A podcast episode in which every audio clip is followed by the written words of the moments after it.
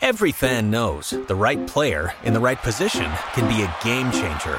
Put LifeLock between your identity and identity thieves to monitor and alert you to threats you could miss.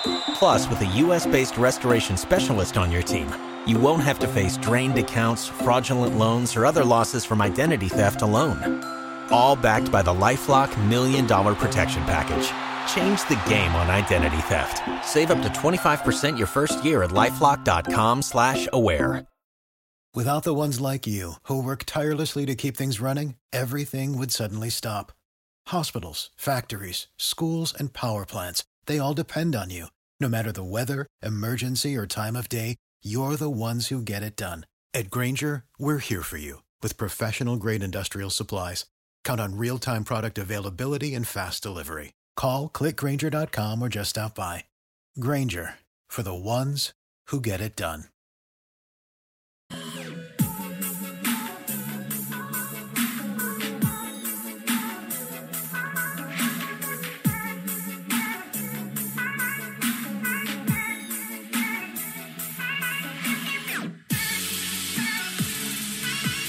What's going on, everybody? Welcome to the Awesemo.com NFL Strategy Show, Week 4 Matchups Edition. Dave Loughran with me, as he is every Thursday. Matt Savoca on Twitter at Draftaholic. Give the man a follow. Hit me up as well at Lofty underscore D. It's L O U G H Y underscore D.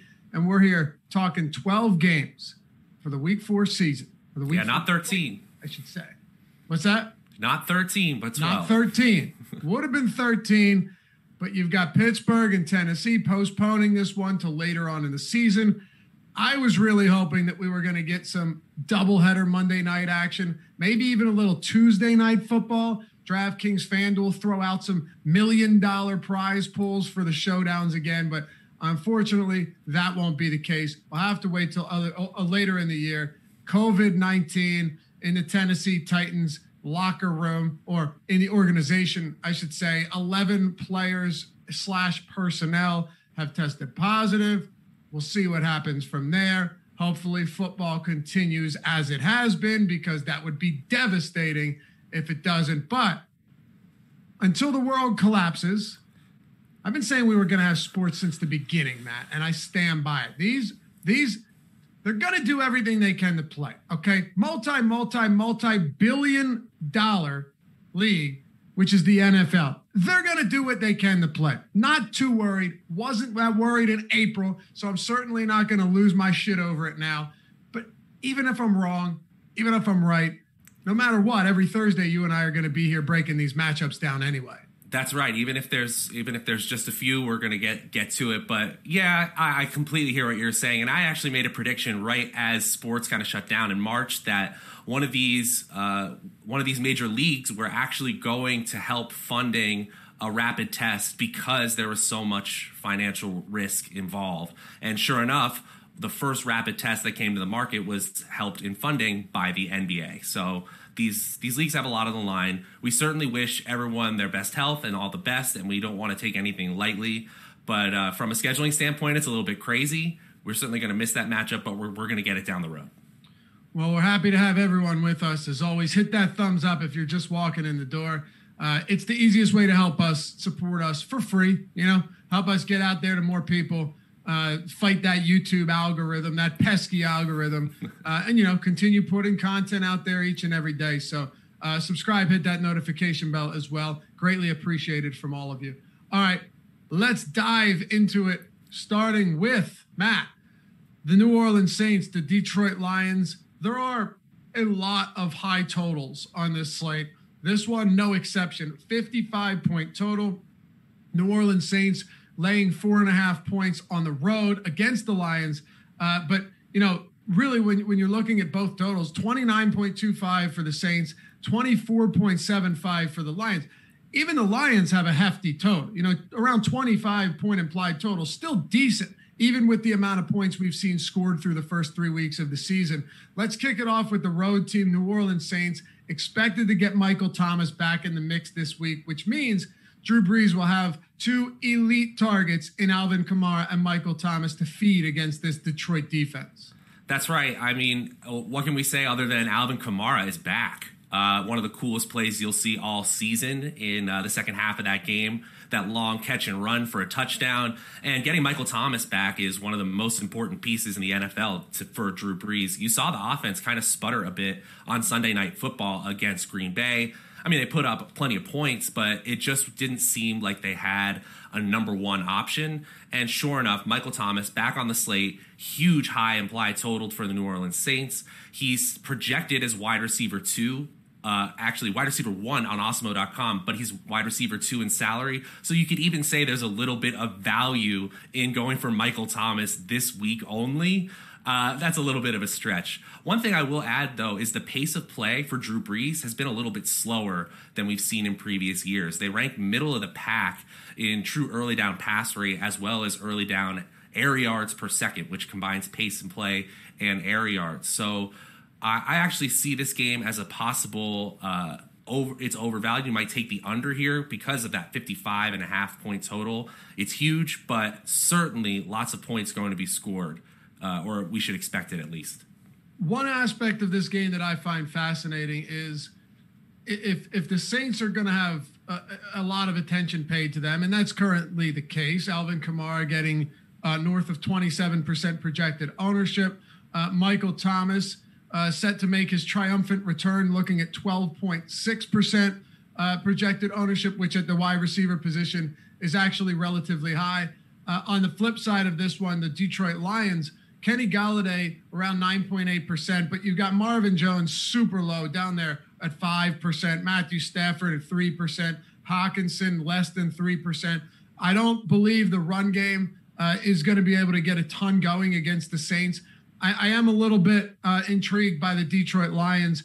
And then the cool thing about this is if if you're stacking this game and you wanted to take the alternate route, meaning Detroit, you're still going to be running it back with one of Alvin Kamara or Michael Thomas. And I love that because uh, there are very few offenses that have as concentrated as targets as the New Orleans Saints. But I think you could say not to the same not not to the same extent, but similarly, the Detroit Lions and Matthew Stafford really aren't going to target a ton of different receivers. It's Golladay, it's Marvin Jones, and it's TJ Hockenson. So I think because there is such a concentrated amount of targets going to the guys that we essentially know are going to be getting the football, it makes life a little bit easier to figure out how to work a stack here, especially if Detroit's going to come in very low on. Yeah, well said. I have in my notes here that I'm definitely going to be trying out tournament options with the Lions stacks going on. I was really encouraged with the amount of snaps uh, that Kenny Golladay played. He uh, emerged from week his first week of the season playing in week three unscathed injury wise and if you look at the entire season for Matt Stafford, it looks like he has uh, kind of a flat distribution of targets. But as we kind of talked about last week, with Kenny Kenny Golladay back in the mix, it really just looked like a more consolidated offense, which is exactly what you hinted at. Don't forget about Danny Amendola. He is still going to be involved in this offense. They clearly run specific plays to get him involved and open underneath. But it looks like there is a lot of value here, especially if you think this game is going to hit its total or possibly the over. Yeah, no question. And the ownership is going to play a role for sure. It always does. We always keep it, we always take that into consideration. Uh, but ultimately, I do think Matt Ryan or Matthew Stafford will be able to move the ball. And here, here's another interesting tidbit.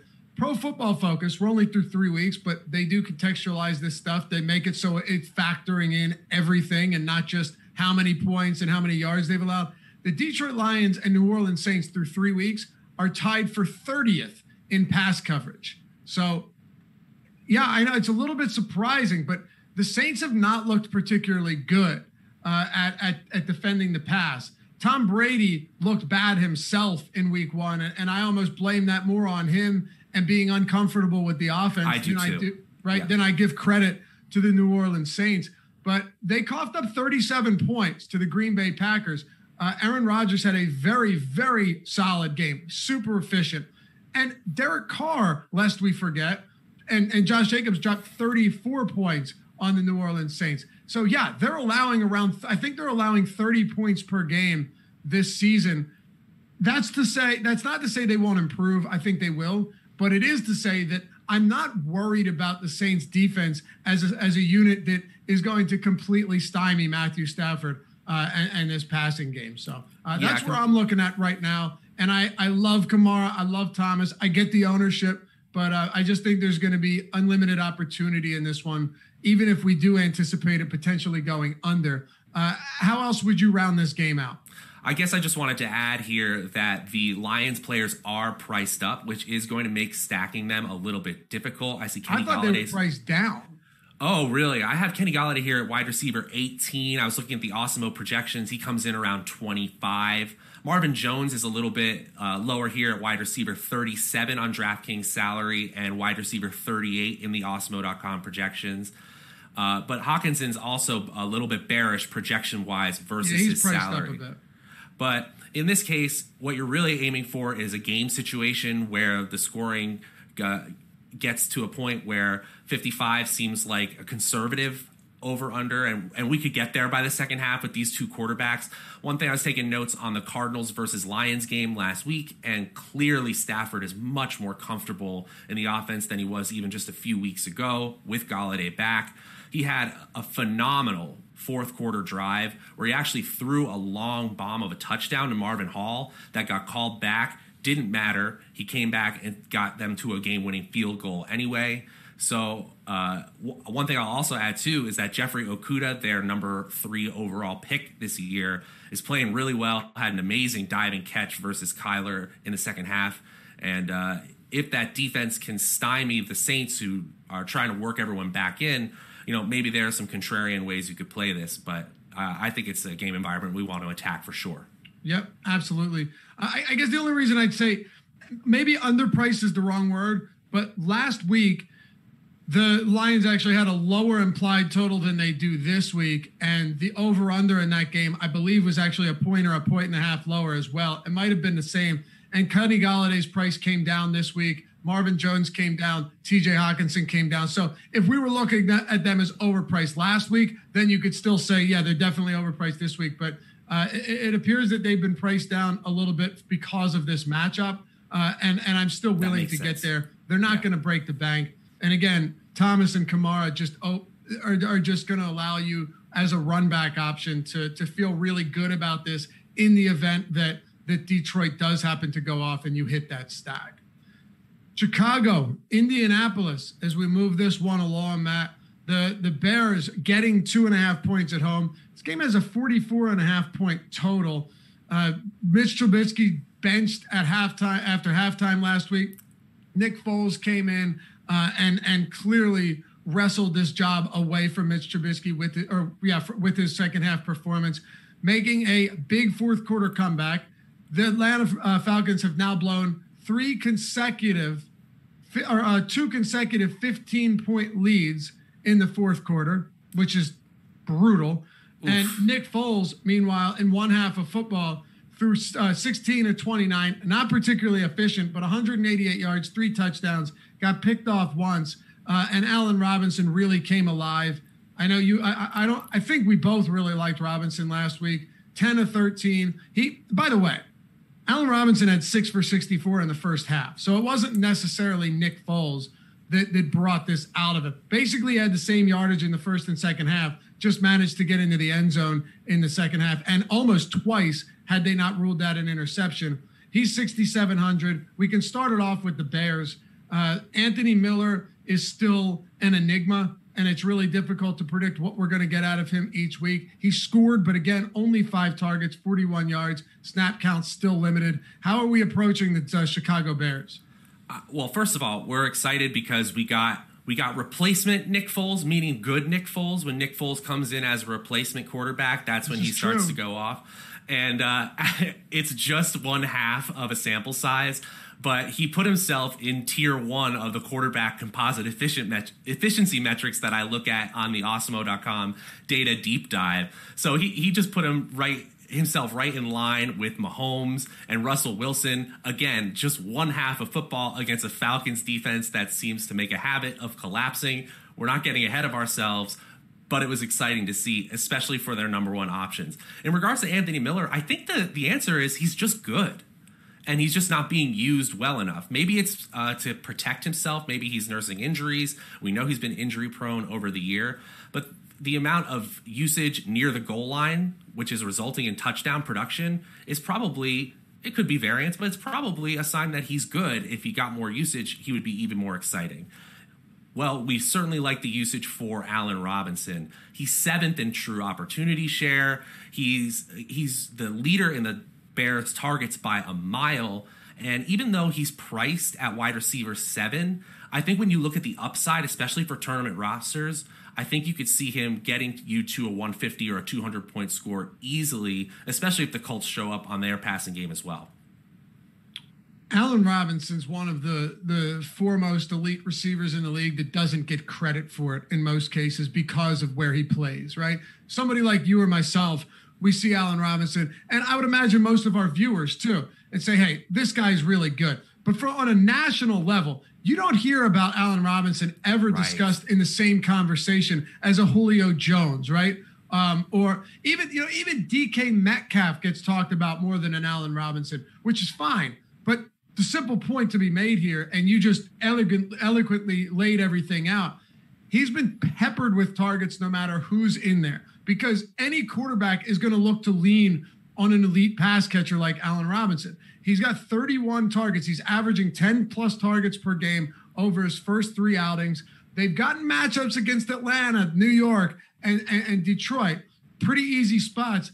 I guess the biggest question here is how much respect do we have for the Indianapolis Colts defense, who, in all fairness to to um, to Chicago, it's not exactly like the Colts have played a murderer's row of offenses in the Jets, in the Vikings, in the Jaguars. No, uh, and we almost need to contextualize the entire defensive statistics of the Colts for those three opponents. Uh, it's a little bit of disrespect for the the Jaguars, who are who do have a winning record at this point. But we saw them basically turn the game into garbage time by turning over Sam Darnold within a few minutes of the game starting. So the game script there is just something we can kind of throw out altogether. Uh, that said, we have seen Nick Foles and or Mitchell Trubisky implode in these ways before. We're probably going to see a little bit of increased ownership because there are the defensive touchdowns for the Colts defense. Uh, but with the low with the low point total, I think just to go back to the Bears for one moment, I think there's enough about game environment, at least from a casual perspective, that are going to scare people away. That going for these number one options in Foles and Robinson could really help you. Uh, again, it's just something we can lean on the usage. If I showed you the usage statistics and didn't tell you the team, you would be absolutely thrilled to play these players. T.Y. Hilton comes in pretty well on the Awesemo.com projections uh, compared to salary. And uh, same with Nyheim Hines. Jonathan Taylor is right in line with his salary, but Nyheim Hines actually comes up about nine points higher on the rankings there. So that might be a way to pivot as well.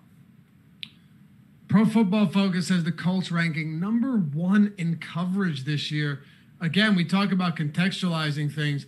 Uh, they are still uh, likely going to be a good defense. Number two over in overall defense. There are some good things to be said about this Colts team. They're a good squad. I don't I don't deny Absolutely. that whatsoever. Uh, I don't think they're a juggernaut though, in the sense that they're going to you know be preventing teams from scoring more than 10 11 points like they did I mean, Kirk Cousins did that to himself. Uh, they, they they did a good job of of, of being opportunistic for sure and, and picking him off. But Kirk Cousins had a brutal game, uh, and then Sam Darnold is just truly as bad as it gets right now. Uh, I, am not I'm not as high on Chicago though to come full circle here as I have been in other weeks. Uh, I have enough respect right now for the Colts. I, I think Nick Foles is an upgrade from Trubisky, but I'm just I'm just to throw this out there. I don't think he's that big of an upgrade. Uh, I'm fair. not entirely sold on him. I've seen a lot of Nick Foles in my day. The guy can make some plays, but you know he got benched for Gardner Minshew in, in Jacksonville last season, and uh, there are some elements of his game that are still very weak. Will he be able to to supplant Mitchell Trubisky and be better statistically and better for his pass catchers?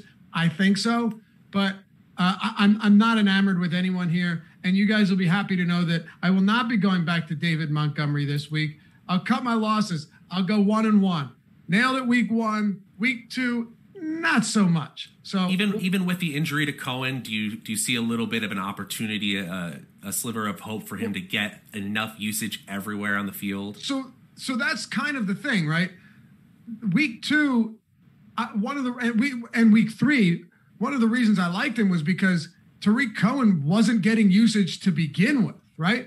Uh, in week three, Tarik Cohen started being worked in a little bit more before this ACL injury, which was I shouldn't say it was unexpected, but it was a lot different than what we saw in weeks one and two. Cohen saw a combined three targets through the first two weeks. He saw six targets in week two or week three uh, and two attempts on the ground. I do think you'll begin to see David Montgomery worked in a little bit more in the passing game, but there's no way that Tarik Cohen, um, that in, in Tarik Cohen's stead, there's no way David Montgomery is going to play a potential eight target per game guy. But do I think he can be more involved? Sure. Um, I just don't think this is the week that I want to get to him. I do have enough respect for the Colts defense to where I think he could struggle on the ground, and I don't want to rely on him to produce through the air in order to get me what I need. Now, let me ask you one more question about that. Do you, what do you think the probability is higher that David Montgomery gets the Tarik Cohen level targets and he gobbles up a little bit more of the opportunity share, or Cordarrelle Patterson gets the Tarik Cohen looks? basically taking away from David Montgomery. Which what do you think is more likely? I think you're going to see. A, my personal opinion on this is I think you're going to see a balance.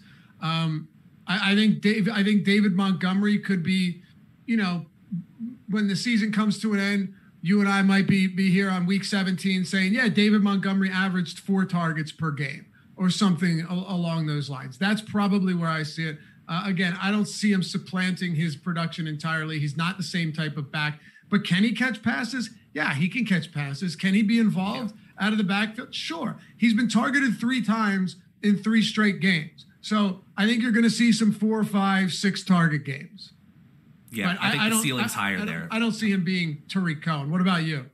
Yeah, I, I completely agree. But one thing I also noticed is when Tarik Cohen left the game, they were using Cordarrelle Patterson in a traditional running back uh, position. They were putting him in the I form. They were putting him behind a fullback. So they're clearly thinking of him as a secondary option in their backfield. Of course, we know what he can do uh, in the screen game or in the passing game. Uh, he's been very effective over the years. We also saw them re-sign Artavis Pierce. Ryan Nall ran a couple of routes, so there might be some added usage for him.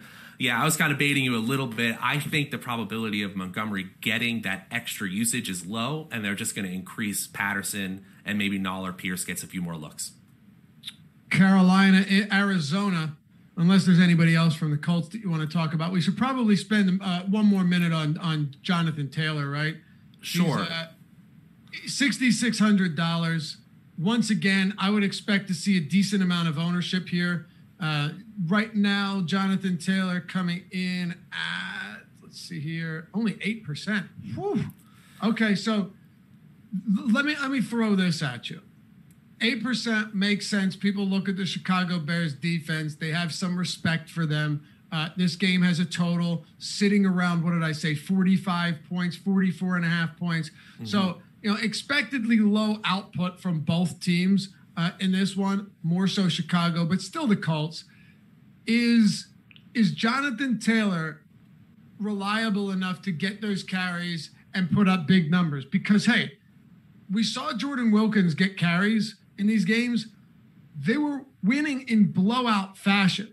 So if you're actually talking about who's going to get fourth quarter carries in a game that's competitive, and right now the line suggests this game should be competitive, it's very difficult for me to believe that Jordan Wilkins ends up getting anything. Check this out, right? Jordan Wilkins had uh, nine carries, I think it was one, two, three, four, five, six. Yeah, nine carries in week two against Minnesota.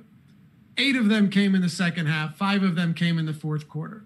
Uh, last week, he had three in the second quarter and eight in the, or I'm sorry, yeah, eight, three in the first first half. It was the second quarter, and then he had six attempts in the second half, five in the fourth quarter. If this game's competitive, Jonathan Taylor is going to soak up the large majority of that second half work. Yeah, well said. And we've only really seen one game script situation which you're describing, and that's where they need they were up by one or one and a half possessions, as you would say, and they needed to run out the clock in the second half against the Vikings. And what did we see? Jonathan Taylor, 26 carries, hits the 100 yard rushing bonus. So that's their identity. That's how they want to play. They want to have shutdown defense. They signed Xavier Rhodes this year, and he made a play last week. Uh, and it, it really is why there's a low implied total, not to mention the Bears, of course. But they would rather just get up by a little bit and run the clock out. So Jonathan Taylor, from a usage perspective, doesn't scare me at all. It's just the game flow environment. And if we get good Nick Foles again, if they're coming back, we might see more of those secondary backs. Arizona laying three and a half points at Carolina, 51 point total here. Carolina with a impressive and decisive win last week against the LA Chargers. I think that surprised a decent amount of people to knock them off 21 16. Mike Davis was targeted on 45% of the routes he ran. In contrast, Christian McCaffrey was targeted on 15% of the routes that he ran over the first two weeks before being injured. Do I anticipate that continuing? Not necessarily, but I do think Bridgewater is going to lean on Mike Davis, who's been targeted 17 times over the last two games. Man, that makes things a little bit interesting. It, it appears that he's also getting a little bit of interest as far as ownership goes as well. 19.5%. He's coming in as the eighth highest owned player on this slate. And it shouldn't surprise anyone, really, because of his price. He's priced down at running back 17, and especially in full PPR formats like DraftKings, he's fundamentally he's fundamentally mispriced. He's getting the usage like 2019 Christian McCaffrey. We certainly we're probably going to see it from 2020 Christian McCaffrey, and we still may later in the season. But the amount of targets, even before you include the running game opportunity, is just too high to ignore. So, from a floor and ceiling perspective, at 5,700, needing only 17 points to get you 3x value, he really looks like one of the strongest plays on the slate. Yes, you're going to be dealing with huge ownership, but even in this game script, I really like Mike Davis from here and until he uh, is replaced by McCaffrey once again. Talking about the rest of Carolina, uh, DJ Moore, very, very popular. Uh, 27% projected ownership. You can check all of our ownership projections, player projections out at awesemo.com, by the way. Uh, awesemo.com slash join. We've got everything for anybody, no matter what your budget is. Uh, oh, and by the way, the, the Express Pass, we beefed it up. We added all of the Showdown ownership, Showdown projections, Showdown rankings, Showdown top plays, uh, all of that into the package. So all of the Showdown sites every single week the express package $3.95 per week. On top of all of the stuff that was already in there now we've got the showdown stuff. Every bit of showdown content we have for nfl is now included in the nfl express weekly which by the way if you haven't done so yet and you wanted to get a look uh, behind the curtain before deciding to jump in we've got some free content today which on the site usually behind paywall nfl showdown ownership rankings and the ownership projections for tonight's game between the Denver Broncos and the Jacksonville Jaguars. One more thing. Matt Gajewski and I broke down the whole game NFL Showdown Strategy Show. We did that at 9 a.m. So when you're done with this, if you have some time, be sure to check that one out. It's an ugly game. It's an ugly, ugly game. Yes, but there's it still is. a ton of money to be made. So uh, head over to awesemo.com slash join if you want to check out everything we have to offer. Remember, all of our tools everything on the site developed, made, created, and used by the number one ranked DFS player in the world, Alex Baker. You can look it up. It's facts. And we're not making anything up. We're just we're not just slapping his name on it. It's the real deal. These are the tools that he uses to win a ton of money, and that a lot of our users uh, and a lot of our subscribers have won a ton of money with as well. So head over there, check it out. We got some free content from here to there. You can see behind the wall, behind the paywall before you jump in. But awesemo.com slash join uh, and go to our Hall of Fame page. You'll see all of the people that have won a ton of money playing uh, with our tools, our projections, our ownership, and our lineup builder, you name it. Uh, and be sure to join that premium Slack chat when you do, because if you love talking DFS and sports betting as much as we do, everyone's doing it around the clock. Uh, it's a great community over there. I think you'll like it. Uh, DJ Moore, 27% ownership. He's going to be very popular, uh, and it's it's it's a spot where you know Vegas has 51 point implied total here. That is suggesting right now, Matt, and I'll toss this over to you. That is suggesting right now that you are going to see a decent amount of scoring from both teams here. Not a heavy spread whatsoever. And um, yeah, 51 points seems like a lot in this game, but Arizona is going to play at a pretty fast pace under Cliff Kingsbury, and Carolina is probably going to look to get the ball out early and often out of Bridgewater's hands to guys like Mike Davis and then lean on DJ Moore. That's correct. And from a pace perspective, we saw the Panthers play extremely fast the first two weeks of the season and then slow things down in the second half with a big lead against the Chargers. So he threw over 40 times. That's Bridgewater. Threw over 40 times weeks one and two. He was down at 31 in week three. We can attribute most of that to game script in regards to DJ Moore, he's he's annoying me a little bit this season. I'm gonna I'm gonna admit it because the production just isn't there compared to his massive usage. So he actually ranks seventh overall in true weighted opportunity share. That's the metric, the usage metric I highlight in the Awesemo.com data deep dive.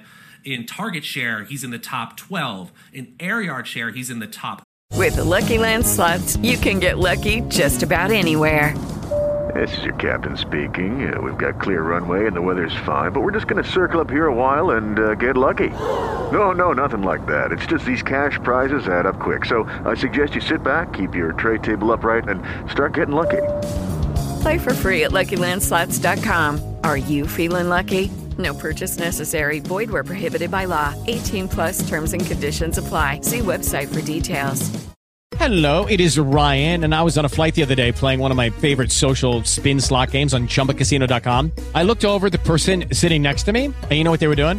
They were also playing Chumba Casino. Coincidence? I think not. Everybody's loving having fun with it. Chumba Casino is home to hundreds of casino style games that you can play for free anytime, anywhere, even at 30,000 feet. So sign up now at chumbacasino.com to claim your free welcome bonus. That's chumbacasino.com and live the Chumba life. No purchase necessary. VGW, void, were prohibited by law. See terms and conditions 18 plus. Three. He had 58% of the Panthers' air yards last week.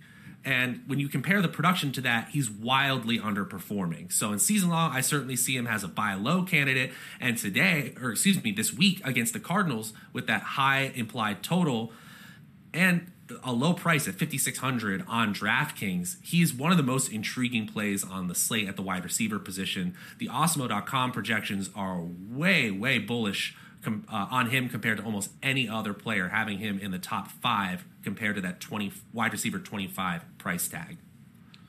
If you're talking about market share of targets as well, it's it's been a two horse race here among the wide receivers in Carolina. It's DJ Moore and it's Robbie Anderson, who has definitely carved out a sizable role for himself in Carolina. Very impressive early on. 25.5% for Moore, 23.5% for, for Robbie Anderson. And, you know, Robbie Anderson, looking at someone like DJ Moore getting a ton of ownership right now, Robbie Anderson on the same in the same game on the same team is getting 4% at $5400. Now, let me be clear. One of the biggest reasons for this, Matt, is because if someone looks at DJ Moore at 5600 and looks at Robbie Anderson at 5400, they're they're still going to look towards DJ Moore as the you know the more skilled, talented player with the the, the better pedigree, and everyone knows what they're going to do. But Robbie Anderson has been consistently targeted as the wide receiver too. In some games, the wide receiver one. If if Teddy Bridgewater is forced to go to the air here, and Anderson is coming in at 22% less ownership than DJ Moore, I'm actually not opposed to getting a little bit different here. I, I truly don't think it's the craziest idea. He he's he has less air yards than DJ Moore by a decent amount. His A dot is lower. All I understand all of that stuff, but he has a catch rate of 83% this season. He has been able to secure far more of his opportunities than DJ Moore has. And while I'm not sure that's sustainable, it does make him an interesting play at way less ownership in a game with a 50 plus point total. Yeah, well said. And, you know, there's no doubt about it that Robbie Anderson has moved far ahead of Curtis Samuel in the target and air yard totem pole in this offense. He's been efficient with his uh, with his opportunities, and it's not like his opportunities have been small. He actually ranks in the top 20 in wide receivers, actually top 15 I'm seeing now in true target share and he's in the top 15 as well in total targets. So the volume is actually there, especially if we see the pass totals that we saw in weeks one and two. Uh, again, Vegas is actually predicting this as one of the higher total games. So we could see a, a great game from both players here. The only thing I don't like is Teddy Bridgewater, man. He has had a very tough time punching this ball into the end zone. Uh, you know, based on his yardage totals, you would certainly expect more opportunities to score for these players. Hasn't been the case. But let me tell you this this might surprise you, Matt. In terms of red zone opportunities for pass catchers, Robbie Anderson has doubled up the next closest receiver. He has four red zone targets this season. Curtis Samuel has two. DJ Moore has one. Now, granted, Moore's was inside the five yard line. All of Robbie Anderson's have been inside the 20, but it's not like he's he's it's not like Robbie Anderson is simply being used as the, the as the type of receiver he was in, in New York, where Correct. you know he get a, he get a couple opportunities on go routes, maybe a few short uh, short intermediate routes, but couldn't really manufacture anything. He's being used everywhere, including the red zone, which is worth keeping an eye on. Yep. Yeah, and if we can see just a little bit of improvement in the efficiency of Teddy Bridgewater with the amount of passes we see and the pace of play, uh, again, with, they could keep pace with a Cliff Kingsbury air raid offense here that we really don't have any concern over their scoring ability over these first three games. So it really is some, it really is a situation where the Panthers are likely going to be forced into a game situation where they can finally keep pace as as scorers. So that's the production we're hoping for with those two with those two players there. Talk to me about the Arizona Cardinals here. DeAndre Hopkins hadn't practiced, got an ankle injury. Uh, I, I, assume that he's that he's going to play uh, until further notice. Until we hear anything to the contrary, I, I think we should all just assume that that's going to be the case. He's been wildly effective in in in the the opportunities that he had. He leads the league in target share at 36%, uh, 238 air yards. It's not at the top of the league. By the way, Calvin Ridley has 559 air yards. like, okay, that's an absurd number. the next all right, so seconds all right. 200 less than him. That's so crazy. Sorry, I don't mean to get off topic here, but just like it, those are insane numbers. Uh, nevertheless, DeAndre Hopkins, like I said, maybe not the biggest air yards guy, but he's fourth in the league in yards after the catch. And I love those type of players that can create yards by themselves. He's a he's a he's a he's a human joystick, uh, and he's the type of player that can take the ball ten yards deep and run for another fifty. They're just special players, and there aren't many many of them in the league anymore. Yeah, and one thing that I've noticed this year is that his average depth of target is actually way down in Arizona. And going back and watching the film of that game against the Lions, they're using him in the wide receiver screen game. They're using him very close to the wide receiver uh, line of scrimmage as well as those deep targets. He's getting a deep target per game already.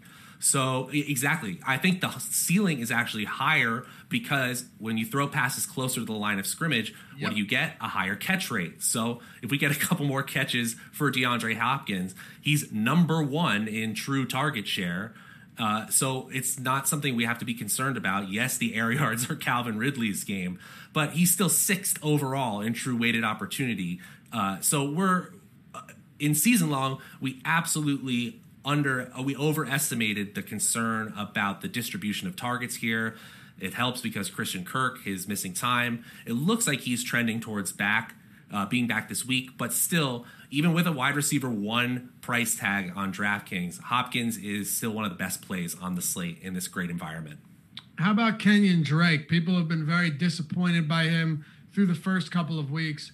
He had, for the through the first few weeks, he hasn't been able to produce the numbers you would expect uh, especially in some spots with a pretty positive game flow. You know, he's he's he's getting shots on the ground, right? 18, 20, and 16 attempts. He's yet to break the 90 yard mark. And I think the biggest concern to many people is while he has a 100% reception rate, he's been targeted only five times through three games. That is certainly rubbing people the wrong way and has them questioning whether or not this is somebody that is going to be involved in the passing game, or is Chase Edmonds, who's been targeted twice as many times as uh, as Kenyon Drake, going to continue to siphon off some of those looks? Yeah, I'm a big fan of Chase Edmonds, and it's clear that the Cardinals are as well. If anything were to ever happen to Kenyon Drake, I think we're going to see a humongous workload for Chase Edmonds. You never root for an injury. I'd like to see him as a starter somewhere else, to be Uh, honest. it would be really interesting to see, and, and just the way they use him in the passing game is just very it's it's very exciting. One thing that I looked at this week is high value opportunities at the running back position versus what they call trap opportunities. Those are plays uh, on first or second down, far from the goal line. The expected fantasy points of those rushes are significantly lower than a target or a goal line rush. And Chase Edmonds is well ahead of Kenyon Drake in that category. He actually ranks 32nd among all running backs, while Drake is uh, right around 50th. He's 45th, uh, actually, I'm seeing now. So when we look at quality of opportunity, Chase Edmonds actually is the better back here. And if we look at uh, projection compared to salary, it looks like Edmonds might be the better play. Now, he only has a projection of running back 30, but needing only 12 and a half points for 3x value on DraftKings, that's very intriguing to me. You certainly are getting the opportunity overall for Drake. Like you said, the carry numbers are there. And with the high total, you would expect him to get a few extra looks. Maybe an extra touchdown is mixed in there. But at running back 13 on, on the whole slate, you're definitely going to have to pay for it. It's a spot that I have no problem getting away from. But if he's got, well, you know what? Let's wait till we get to this game a little bit later on. There's another running back at a similar price point that's getting immense ownership. Uh, hasn't proven a whole lot yet, but his team's finally favored at home. Maybe it'll be his breakthrough. Until we get there, though, we've got to get through this one first and a couple of others. Washington and Baltimore. Uh, Matt, I mentioned the other day on a show that uh, I, I bet Baltimore is as thir- I laid 13 points with Baltimore, and I it's a lot of points. I still didn't mind doing it. I think this is an absolute rout. Okay, I'll come back and I'll say I'm dumb. I'll eat my hat, whatever I need to do if I'm wrong on this one. But I just absolutely think coming off a brutal beatdown on primetime Monday Night Football at the hands of the, the Kansas City Chiefs. By the way, Lamar Jackson's 21 and 1 against the rest of the league in since he started a couple of years ago. 0 and 3 against Kansas City. They've They owned his it. number. Yeah, they they are, and he he admitted it. Yep.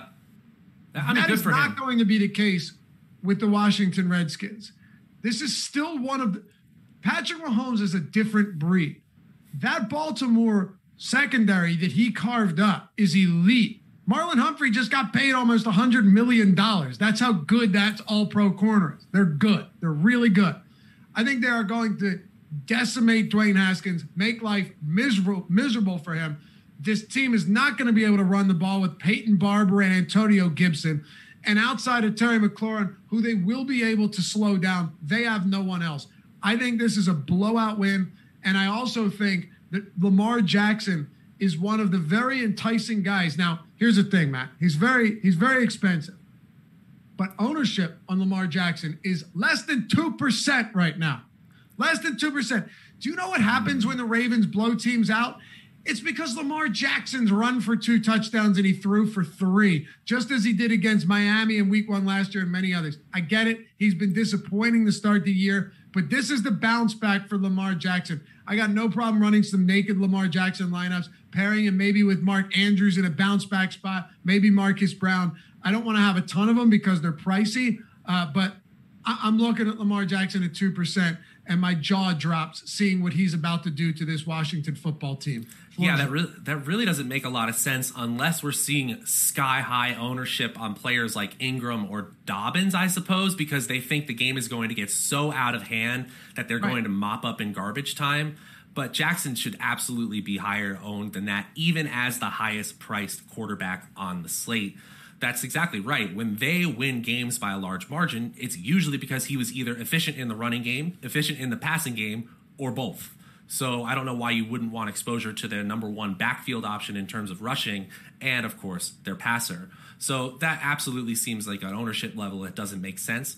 One thing that I was looking at in this game in terms of PFF net advantages is that the real large advantages come on the defensive side of the ball for Baltimore. You mentioned it. I really think they're going to be able to bottle up Terry McLaurin, even though he's 12th in true weighted opportunity share among among all wide receivers.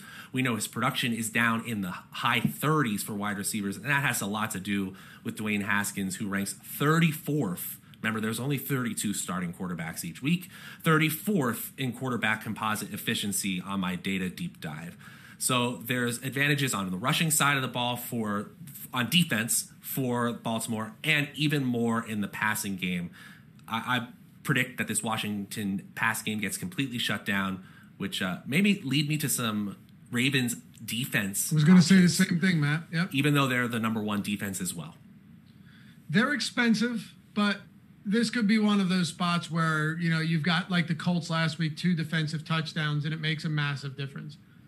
And one uh, thing I'll add too, I, oh. I, I, like the Ravens to to steamroll Washington, and if Was if Dwayne if Dwayne Haskins manages to put up points here and keep pace, then I then I will rethink entirely how I think of Haskins. I'm, I'm serious. That that is how confident I am that they will have no success moving the football, Matt. Does that make sense? Like if he can move the football against Baltimore, it's one of two things. Because it's a lot harder to get lucky on flukes against really good defenses eh, eh, than it is, you know, maybe against a good pitcher to connect on one, close your eyes, hit a home run, and a couple of other sports. But if this happens, I'm going to assume that either Dwayne Haskins has figured something out or Baltimore has just in in 2 weeks become really bad and the latter just simply isn't in the cards. I don't think the former is either. Yeah. So I don't really have anything. For... I don't really have anything else on this one. Uh, I have no interest in Washington, uh, and I, I do want to get tournament exposure to Baltimore's passing game and Lamar Jackson. Uh, the the backfield for me is just so muddled right now. I don't have confidence that it's going to be Ingram or Dobbins or Gus Edwards, and I'd probably just prefer to stay away from it. How about you? Yeah, exactly. Breaking down the snap, uh, the rushing snaps totals, it's really Jackson's backfield because it's spread out between Edwards, who by the way has been the most efficient rusher of all of them, and Dobbins and Ingram. With the Lucky Land slots, you can get lucky just about anywhere. This is your captain speaking. Uh, we've got clear runway and the weather's fine, but we're just going to circle up here a while and uh, get lucky. No, no, nothing like that. It's just these cash prizes add up quick. So I suggest you sit back, keep your tray table upright, and start getting lucky. Play for free at LuckyLandSlots.com. Are you feeling lucky? No purchase necessary. Void where prohibited by law. 18 plus terms and conditions apply. See website for details. It is Ryan here, and I have a question for you. What do you do when you win? Like, are you a fist pumper? A woohooer, a hand clapper, a high fiver. I kind of like the high five, but if you want to hone in on those winning moves, check out Chumba Casino. At ChumbaCasino.com, choose from hundreds of social casino style games for your chance to redeem serious cash prizes. There are new game releases weekly, plus free daily bonuses. So don't wait. Start having the most fun ever at ChumbaCasino.com. No purchase necessary. VGW. Void were prohibited by law. See terms and conditions. 18 plus. It, it's hard to trust any of them. It's almost like the San Francisco backfield where when they're they're fully healthy, you know they're going to be efficient. You know someone might break out, but predicting which one is very difficult week to week. And I was going to say it's such a shame from a usage perspective for talents like Terry McLaurin, and we should add tight end Logan Thomas. If you just looked at the usage stats, sort of like we were saying for Allen Robinson, you would be so excited about these two players, and then you know the efficiency that they're capable of having. It's just not there. The scoring is not there, and it's it's just impossible to trust in any format for Terry McLaurin, for Thomas. And, and it's really the same for the Ravens. For the Ravens backfield, it's just that I, I you said the 2% ownership, I'm still flabbergasted. It makes no sense to me. It's crazy, man. It's crazy. Maybe the price has something to do with it.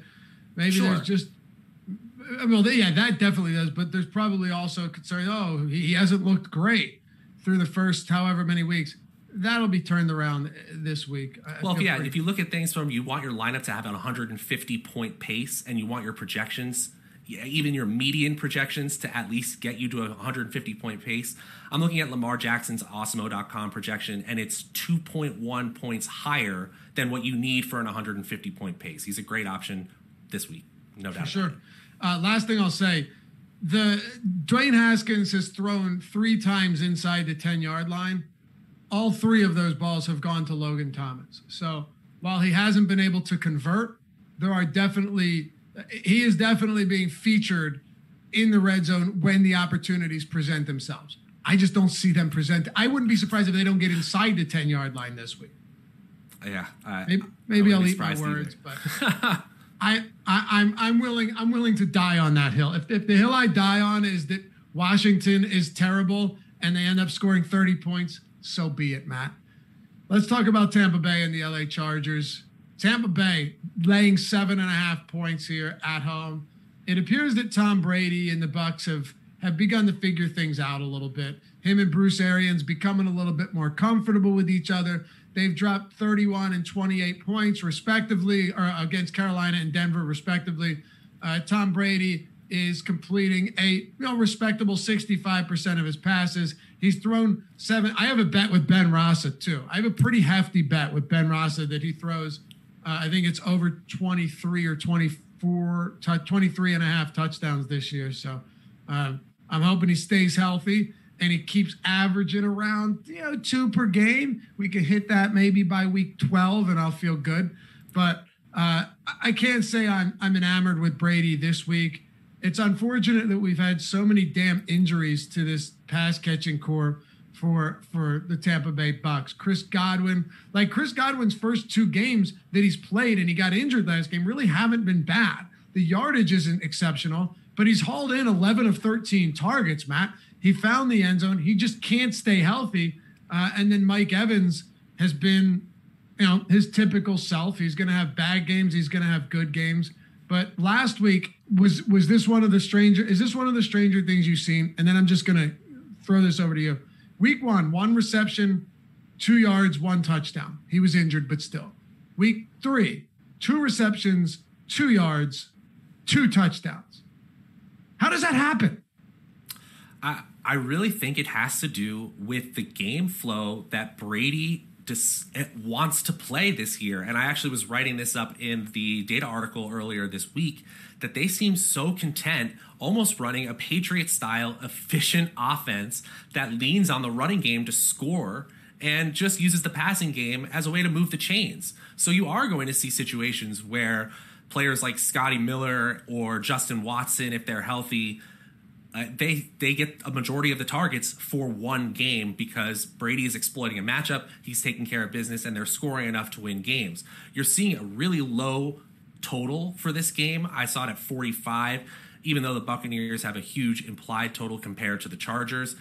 And, and in the efficiency metrics that I look at as well, Brady is not ranking very well. I believe he ranks 24th right now among quarterbacks. Uh, actually, it's lower than that, 29th, and he's 32nd in expected points added per play. So, on a per play basis, he's actually been one of the least efficient players. Now, we know that from a drive success rate, he's getting the ball into the end zone enough for them to win, but there's still a lot of meat on the bone, we should say, a lot of room for improvement. It's not going to be easy this week with Godwin trending towards out. It looks like Scott Miller is also going to have trouble, so they're going to be relying on some tight ends in OJ Howard or Rob Gronkowski or some options that we weren't even thinking of to start the season, like Justin Watson, or even uh, we could see Tyler Johnson this week. Also, Leonard Fournette looks like he's not going to play this week, which might see Ronald Jones's projection increase, but his ownership will as well in what is expected in a in a favorable matchup for running backs. What do you make of of the the pass catching matchups for for Mike Evans here? You know the the Chargers pretty respectable pass coverage on this team. I think they've at times been a bit shaky, but you look at them against Kansas City, you have to give them credit. They were they they they. I won't say that they. I, I wouldn't go as far to say that they stymied Patrick Mahomes. I think he played one of his lesser uh, impressive games. And if you looked at him in the fourth quarter and overtime, he drove the ball downfield with relative ease because that's what he does. But you know, assuming that Chris Godwin doesn't end up playing, did not practice, or uh, ha- is not practicing today. We have that news already. Mike Evans, I can only imagine, sees you know a, a higher share of targets. The one game that, that Godwin missed in week two, Godwin or Evans was targeted 10 times, and they won that game by two touchdowns. Yeah, I think he makes a ton of sense. You're going to see ownership shift that way if Godwin misses as it looks like he is. But one thing I was looking at in the PFF net advantage grades is that they grade out much better in the running game, that is, the Buccaneers do versus the Chargers than the passing game. Now, I might be mistaken about this, but didn't Chris Harris also get injured for the Chargers defense this weekend? Yep, Chris That's Harris a, is out, I believe. That's a big loss for them. Now they still have Hayward and they do have a competent defense. We said this last week. We're never going to see what the Chargers defense could IR. be at full strength. Oh, so that that's an incredibly large loss for a passing game. Now, with just one option in the passing game, they might be able to shift their concern to Evans entirely and force Brady to beat them with someone else. We've certainly seen that tactic used on Brady before. Uh, again, I'm seeing a massive running game advantage and a running block advantage from the PFF net grades here, which again, especially if Fournette's out, leads me to Ronald Jones. That uh, listen, Ronald Jones is one of those players that can win tournaments for you because no one ever wants to play the guy. His price is deflated after what we saw with Leonard Fournette in week two. Mind you, Ronald Jones was having a strong game until he fumbled, Matt. Um, right. Did he did he lose that? I swear, you know, it's showing that he didn't fumble. Why did I I swear I saw Ronald Jones fumble in week he, two. He it may have been called back by a penalty or something like that, but he absolutely fumbled and he absolutely got put in the proverbial doghouse. Right? Okay, I'm not yeah. crazy. Nope, no, you're not. Okay, because I, I bet him first to score a touchdown, but I also had um, I also had a lot of Ronald Jones in DFS. So he gets that touchdown. I'm like, all right, here we go. We're in business now. And then after he dropped, after he put that ball in the ground, he kind of disappeared. That makes more sense. I, I, yeah, I swear he fumbled and lost it. But maybe you're right. Maybe they returned it, or, or maybe they they called it back. But Bruce Arians definitely, as you said, put him in the proverbial uh, doghouse. 13 carries last week. Denver run defense, they're okay. They're great. They're going to grade middle of the league, so it, it is what it is there. But if Leonard Fournette does happen to sit, LeSean McCoy certainly isn't going to siphon off a bunch of, of, of carries here in the backfield. Uh, Fournette, non-participant in Thursday's practice, practice dealing with that ankle injury. You could be right about this. Ronald Jones at that price could end up being strong. Plus, they're seven and a half point favorites, which clearly feels like they could dictate this game on the ground. Yeah, and that's that's really where I'm looking right now. Uh, I I'm not trusting Mike Evans the way that this offense is running, and so I'm probably staying away from this, assuming Godwin is out. On the other side of the ball, I really like that uh, Keenan Allen has once again emerged as this number one target. So assuming that the Chargers are in this catch up situation, I definitely may be looking to Keenan Allen as a usage hog and uh, just to play the volume there, even in this low game total. Keenan Allen to me is someone that one is a PPR monster.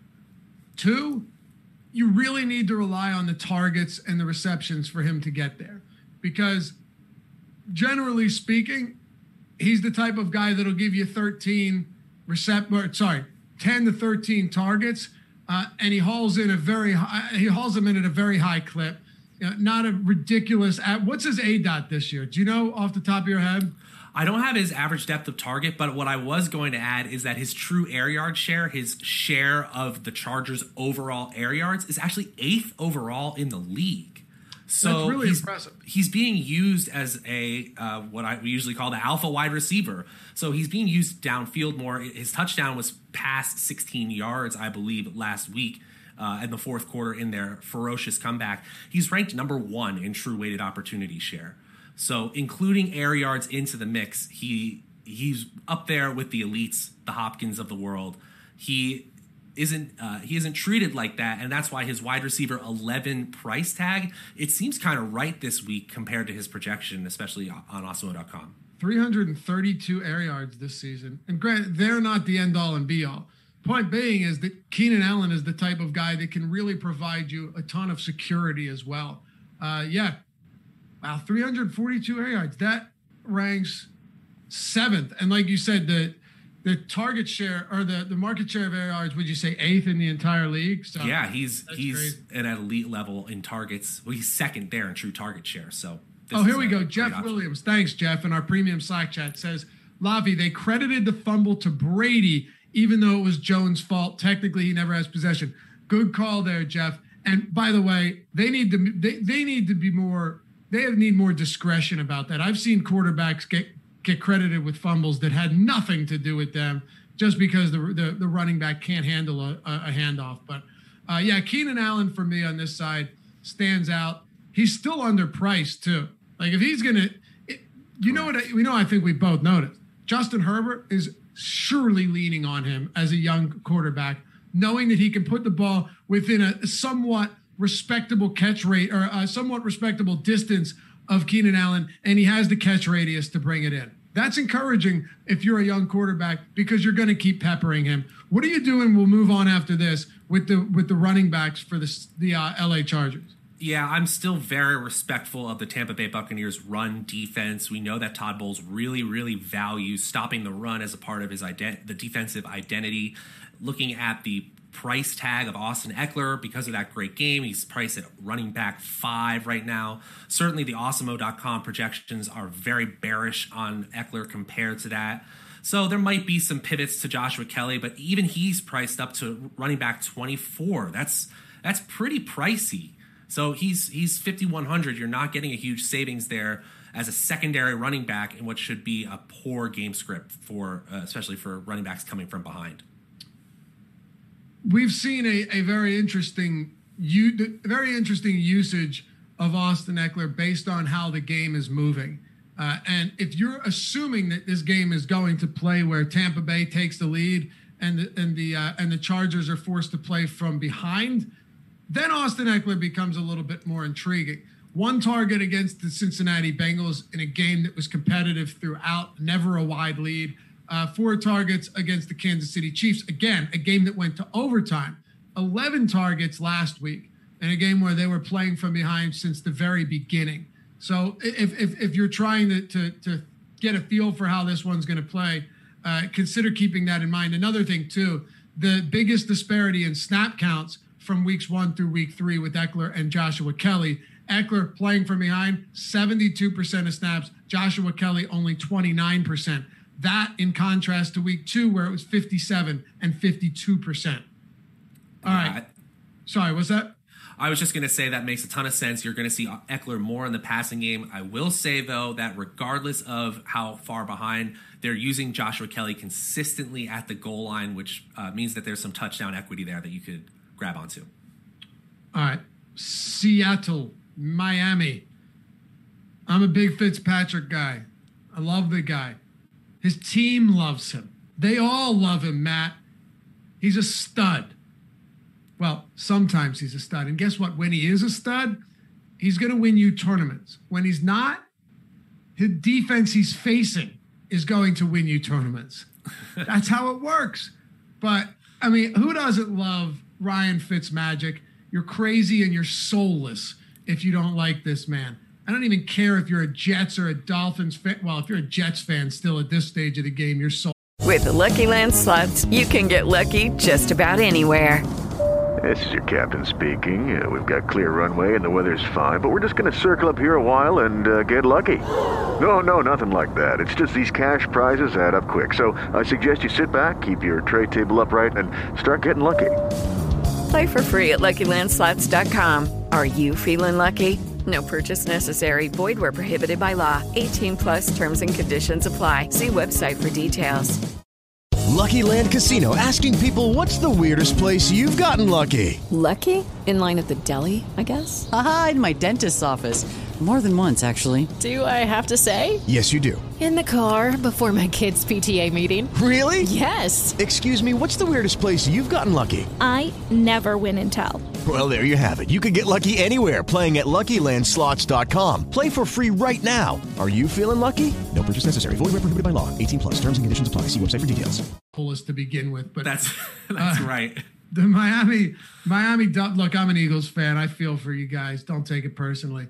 Miami Dolphins, uh, six and a half point dogs at home. 54 point total, though. How about that? Seattle's defense has faced some good teams. I want to let you run with this, Matt, because I don't want to go too long today. But Seattle's defense, through the first three weeks, they faced Dak Prescott last week. Then they had Cam Newton, who clearly looks great, uh, and Matt Ryan. 461 passing yards, 397 passing yards, 434 passing yards allowed. That is preposterous that any team facing any quarterbacks through three weeks is averaging 430 passing yards allowed per game. So, simply put, while they could make life tough for Ryan Fitzpatrick, they still don't have a good pass rush. Ryan, uh, Russell Wilson is carrying them to wins because they can't get to opposing quarterbacks. A clean pocket for Ryan Fitzpatrick could result in a pretty decent game for him, for DeVante Parker and Mike Gesicki. So I'll leave you with this, Matt. Ownership right now on the Miami Dolphins as six and a half point dogs in a game with a 54 point total. Uh, at awesemo.com, where you can check our ownership out. Ryan Fitzpatrick is at 5%. DeVante Parker is getting 10%. Gesicki's getting 3.5%. Floor is yours. What are you doing with this game? Tackle both sides. Sure. Uh, so, first of all, I want to say that the Russ is cooking debate is over. He's cooking. It's happening. So, what I want to say by that is I, I was looking at some of the metrics for my data deep dive, and the Seahawks weren't really popping as an aggressive team because their pace of play is actually slow, and their pass rate on first and second down in neutral situations isn't that great. But Russell, Russell Wilson, Wilson, just can't miss throws. That's what exactly. He's throwing deep consistently and not missing his throws. So when you incorporate air yards into pace of play by doing a stat like air yards per second of play, he is up there with the most aggressive teams in the league along with the Steelers and the Bengals, who are essentially just letting Joe Burrow air it out every game. So that's why you're seeing these massive point totals for the Seahawks because he's been efficient on the deep ball. It's sort of like when Steph Curry started taking more threes and he was just as efficient as always, the points just went up. Yep. So that's exactly what we're seeing with the Seahawks right now. He's number one in my composite efficiency metric that I look at in the data deep dive. He's turning drives into scores. That's touchdowns at the second highest rate in the league. He's second in expected points added per play. And when you have efficiency like that and two receivers who are taking up more than 50% of the air yards and targets in Lockett and Metcalf, it's just an ideal situation for fantasy football it's going to have high, high ownership with it. If you're looking at median projections, it might actually be a little bit scary. Both Metcalf and Lockett are priced above what their projection is. But when you think about ceiling, when you think about the ability for that to put up slate breaking scores, we're talking about Lockett and Metcalf as two of the highest probability receivers in the entire slate, simply because of how good Russell Wilson has played. That also brings Chris Carson into the mix because at running back 11, he's not incredibly pricey. His projection lines up just there as well. And if they're going to be scoring that many touchdowns as we expect, then Carson could easily plunge in for two. Now, we're not 100% sure he's playing, but he did practice earlier this week, which is a great sign for his availability on Sunday. There's no question that I'm going to be taking Seahawks stack stacks until further notice, especially against a Dolphins defense who I don't really respect as one of the top te- uh, tiered teams in any defensive unit. So looks like I'm having. I don't know if people can hear me right now. It you can hear me. Cool. Okay. Cool. We're back on it. Awesome. So in case I was uh, unable to, unable to be heard, I'm trusting the Seahawks that you trust. Okay. Cool. And then the Dolphins here. What I'm also looking at is Ryan Fitzpatrick is spreading the ball out to many of his receivers after Mike Gesicki. So I'm really leaning on Gesicki, even if he has high ownership and high salary here. He's salaried up at tight end six on the week. So he's going to need a big game for you. But again, in this game environment against the Seahawks, I think the probability of it happening is quite high. Same with DeVante Parker. I think his projection compared to his salary of wide receiver 23 looks really, really solid. And again, we're not talking about one of the worst offensive teams in the league. We're talking about a middle of the road efficiency team and a middle of the road efficiency quarterback. So I'm seeing quarterback 14 in terms of composite efficiency. That's not terrible, and it is enough to take a few bets on these Dolphins receivers as productive options this week. Not touching the running game here. Uh, Myles Gaskin, though, he is he seems to have taken over control of this backfield. And at running back 25 in salary, he might present some value. I just, uh, I, I think it's a stay away situation for me. Yeah, not huge on that. It, it, his his snap count continues to rise Jordan Howard's been relegated to, and this is the unfortunate part, a goal line role. Uh, I believe Jordan Howard had two opportunities inside the red zone last week. Uh, that sucks, right?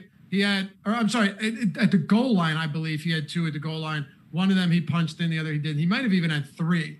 That's not what I want to see. Gaskin's been okay. He's slippery, right? He's slippery. He can he can he can hit holes, but against good defensive fronts, he's going to struggle. I- am getting away from that as well. If Gaskin was still in the 4K range, uh, I'd be willing to have a different conversation. But I just think this game is going to be uh, an aerial assault on both sides. My assumption is Seattle is is is is going to get ahead. Well, not even get ahead early, but they're going to be able to score.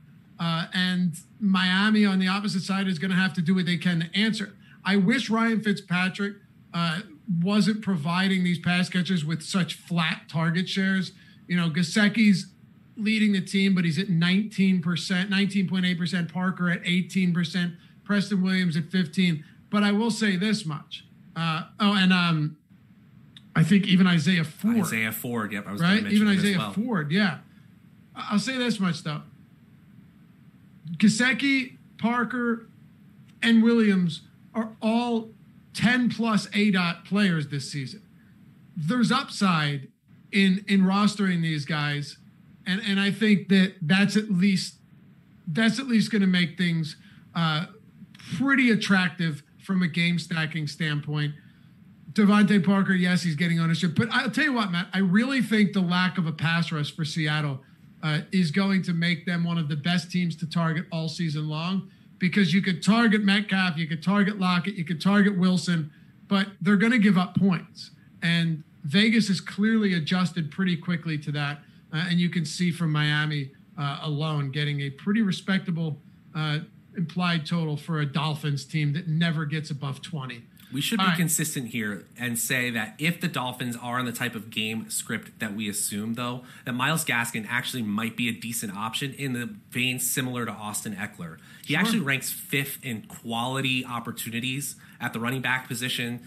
And that's an indicator that the Dolphins have been playing from behind a bit. So he's getting those targets. And even though if the goal line usage belongs to Jordan Howard, we could see some extra targets in a catch up environment in the second half. Yep. And I think really just the big question here comes into uh, at his price range, are there better options to Gaskin? And we can talk about a couple of them. Let's hit on Jacksonville and Cincinnati first.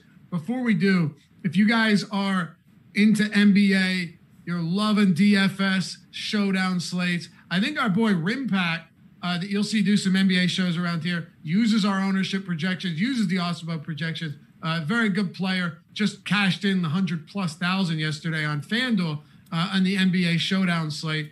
We've seen so many huge winners uh, at Awesemo using these projections and ownership. If you use the promo code Orlando, uh, like Orlando, Florida, you'll get the you'll get the weekly Awesemo Plus NBA Showdown package for only five dollars. It's ten dollars off, five dollars. Uh, everything you need over the next week to get in all of that NBA Finals action you need. Probably going to be a sweep, so you're going to get five. No, I'm just kidding. I think it'll go five games, but it'll probably you'll you'll, you'll essentially get everything you need uh, for five dollars. Let me see. Let me make sure that this is the just a weekly or is it the rest of the season? Because that would be even better.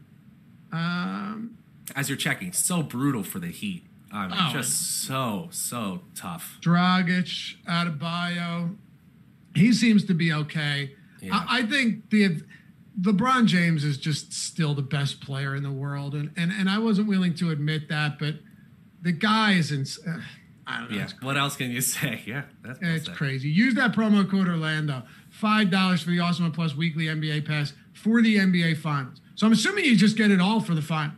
Five dollars. Yeah. Why not? Showdown slate, single game uh, all of the projections, ownership, all that great stuff for five bucks. There's no reason not to. All right, Jacksonville, Cincinnati. Joe Burrow to me is uh, actually pretty intriguing this week. The the ownership, the super low ownership on him, likely because his prices come up a little bit, is driving his ownership down through the floor. Only a 44 and a half point total. Understandable. I'm not a believer in Gardner Minshew, uh, and I think both of these teams are probably going to struggle oftentimes to move the football. But what I saw Ryan Fitzpatrick do last week against this Jacksonville defense goes to show you that there are some real holes here. And the team that we projected them to be before the season started, I believe they're actually closer to that than the team that we saw over the first two weeks. That's just one man's opinion. But uh, Joe Burrow, no ownership right now. He's got some quality pass catchers, specifically Tyler Boyd. I might have to be out on AJ Green.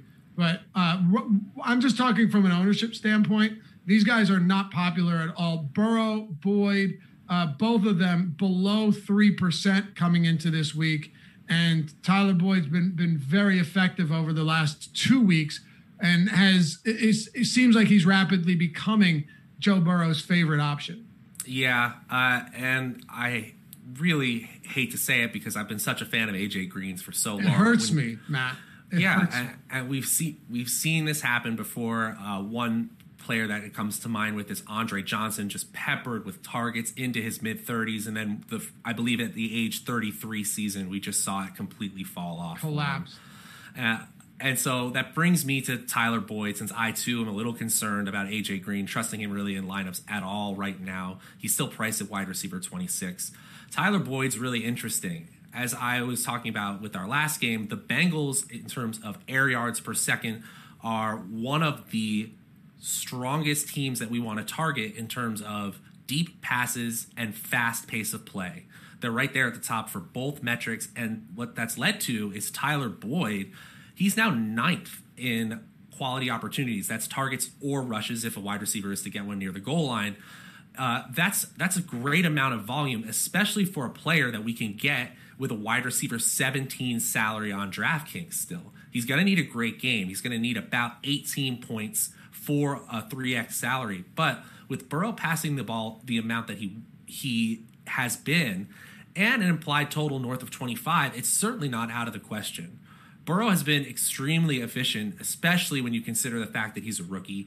He's about 25th in my QB composite efficiency grade, the most pass attempts in the league, as I mentioned. So even if there's going to be situations where he turns the ball over, his receivers are going to have a lot of chance to produce even if the game script gets out of hand. Which actually, this case, it doesn't look like it's going to, but we never know. Yeah, right. We like to talk about projected game scripts, but we know very well that things could go way differently than we're projecting. Them. Exactly. Which is why it's crazy to just sometimes say, well, I hate the running back in this game because I think that it's going to go this way, so I can't play him, even though it's a pretty decent matchup. You know, it, you, you have to be very careful about that. We talked about it on the Monday morning quarterback show, Josh Engelman, Adam Scher, and myself. I'd really recommend you guys check that out and hang out with us every Monday too, because we're not just breaking down the, the previous week. We're, we're looking at what happened. We're talking strategy, lessons to be learned for, for upcoming weeks, and how to really approach the game outside of just a player evaluation standpoint. It makes a huge difference when you can look at the game through a different lens and being able um, being able to find some to, to, to blend the two together player evaluation, team evaluation, but also strategy uh, perspective. Uh, having some combination of those two can be really, uh, really effective. So come join us every single week, every Monday at 11 a.m. Uh, what's the to- yeah 26 point implied total for for the Bengals is is pretty solid. Uh, I have no problem getting the Burrow here, and and I'm not I'm not too worried. I'm I actually like Mixon a little bit too because his ownership is is way lower than so many of these other players that are uh, in similar spots to him at a similar price point. But that line has had a very tough time blocking for him, Matt.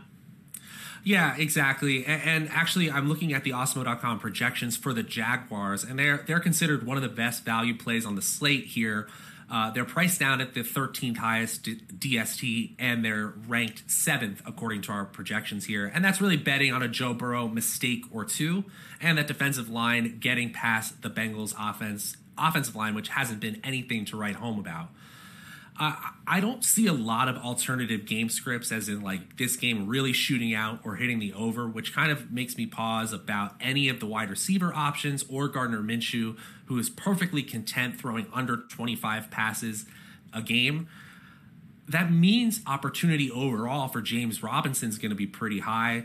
But again, looking at that high value opportunity ranking, he's only 24th among running backs uh, in that quality opportunity ranking, and he's priced up at running back nine. I think that's really steep. He's going to need about 20 points for a 3x game on DraftKings. Uh, that's tough to see for me. Again, we just talked about it. We could see the game going different ways, but for this one, it hitting the mid 50s just seems really unlikely. So I'm probably staying away from the Jaguars overall. So am I. I'm not. Well, I don't know if I'm staying away from them overall. I, I'm I'm not a believer in this Cincinnati defense. They they made life very difficult for Carson Wentz because Jason Peters is really old and he couldn't protect uh, Carson Wentz blind side. Aside from that, though, Carson Wentz just missed wide open passes. And, and I don't mean to go back to this, but just looking at that last game, I, I refuse to give credit uh, to the Bengals. I, I wouldn't say they're the worst in the league, but I honestly wouldn't be surprised if this game shot out. So uh, I have a slightly different opinion here. If I am going to look towards the Bengals, uh, I, I might end up going with a single stack with Burrow, with Burrow and uh, Tyler Boyd, say, and then maybe running it back with with somebody from this Jacksonville side. Uh, I don't know if DJ Chark is going to be active. If he is, this is a spot at 6K that I'm not afraid to get to. Uh, Robinson's a little bit different. You know that touchdown equity uh, is a little bit. Cons- he's had three touchdowns over the last two games.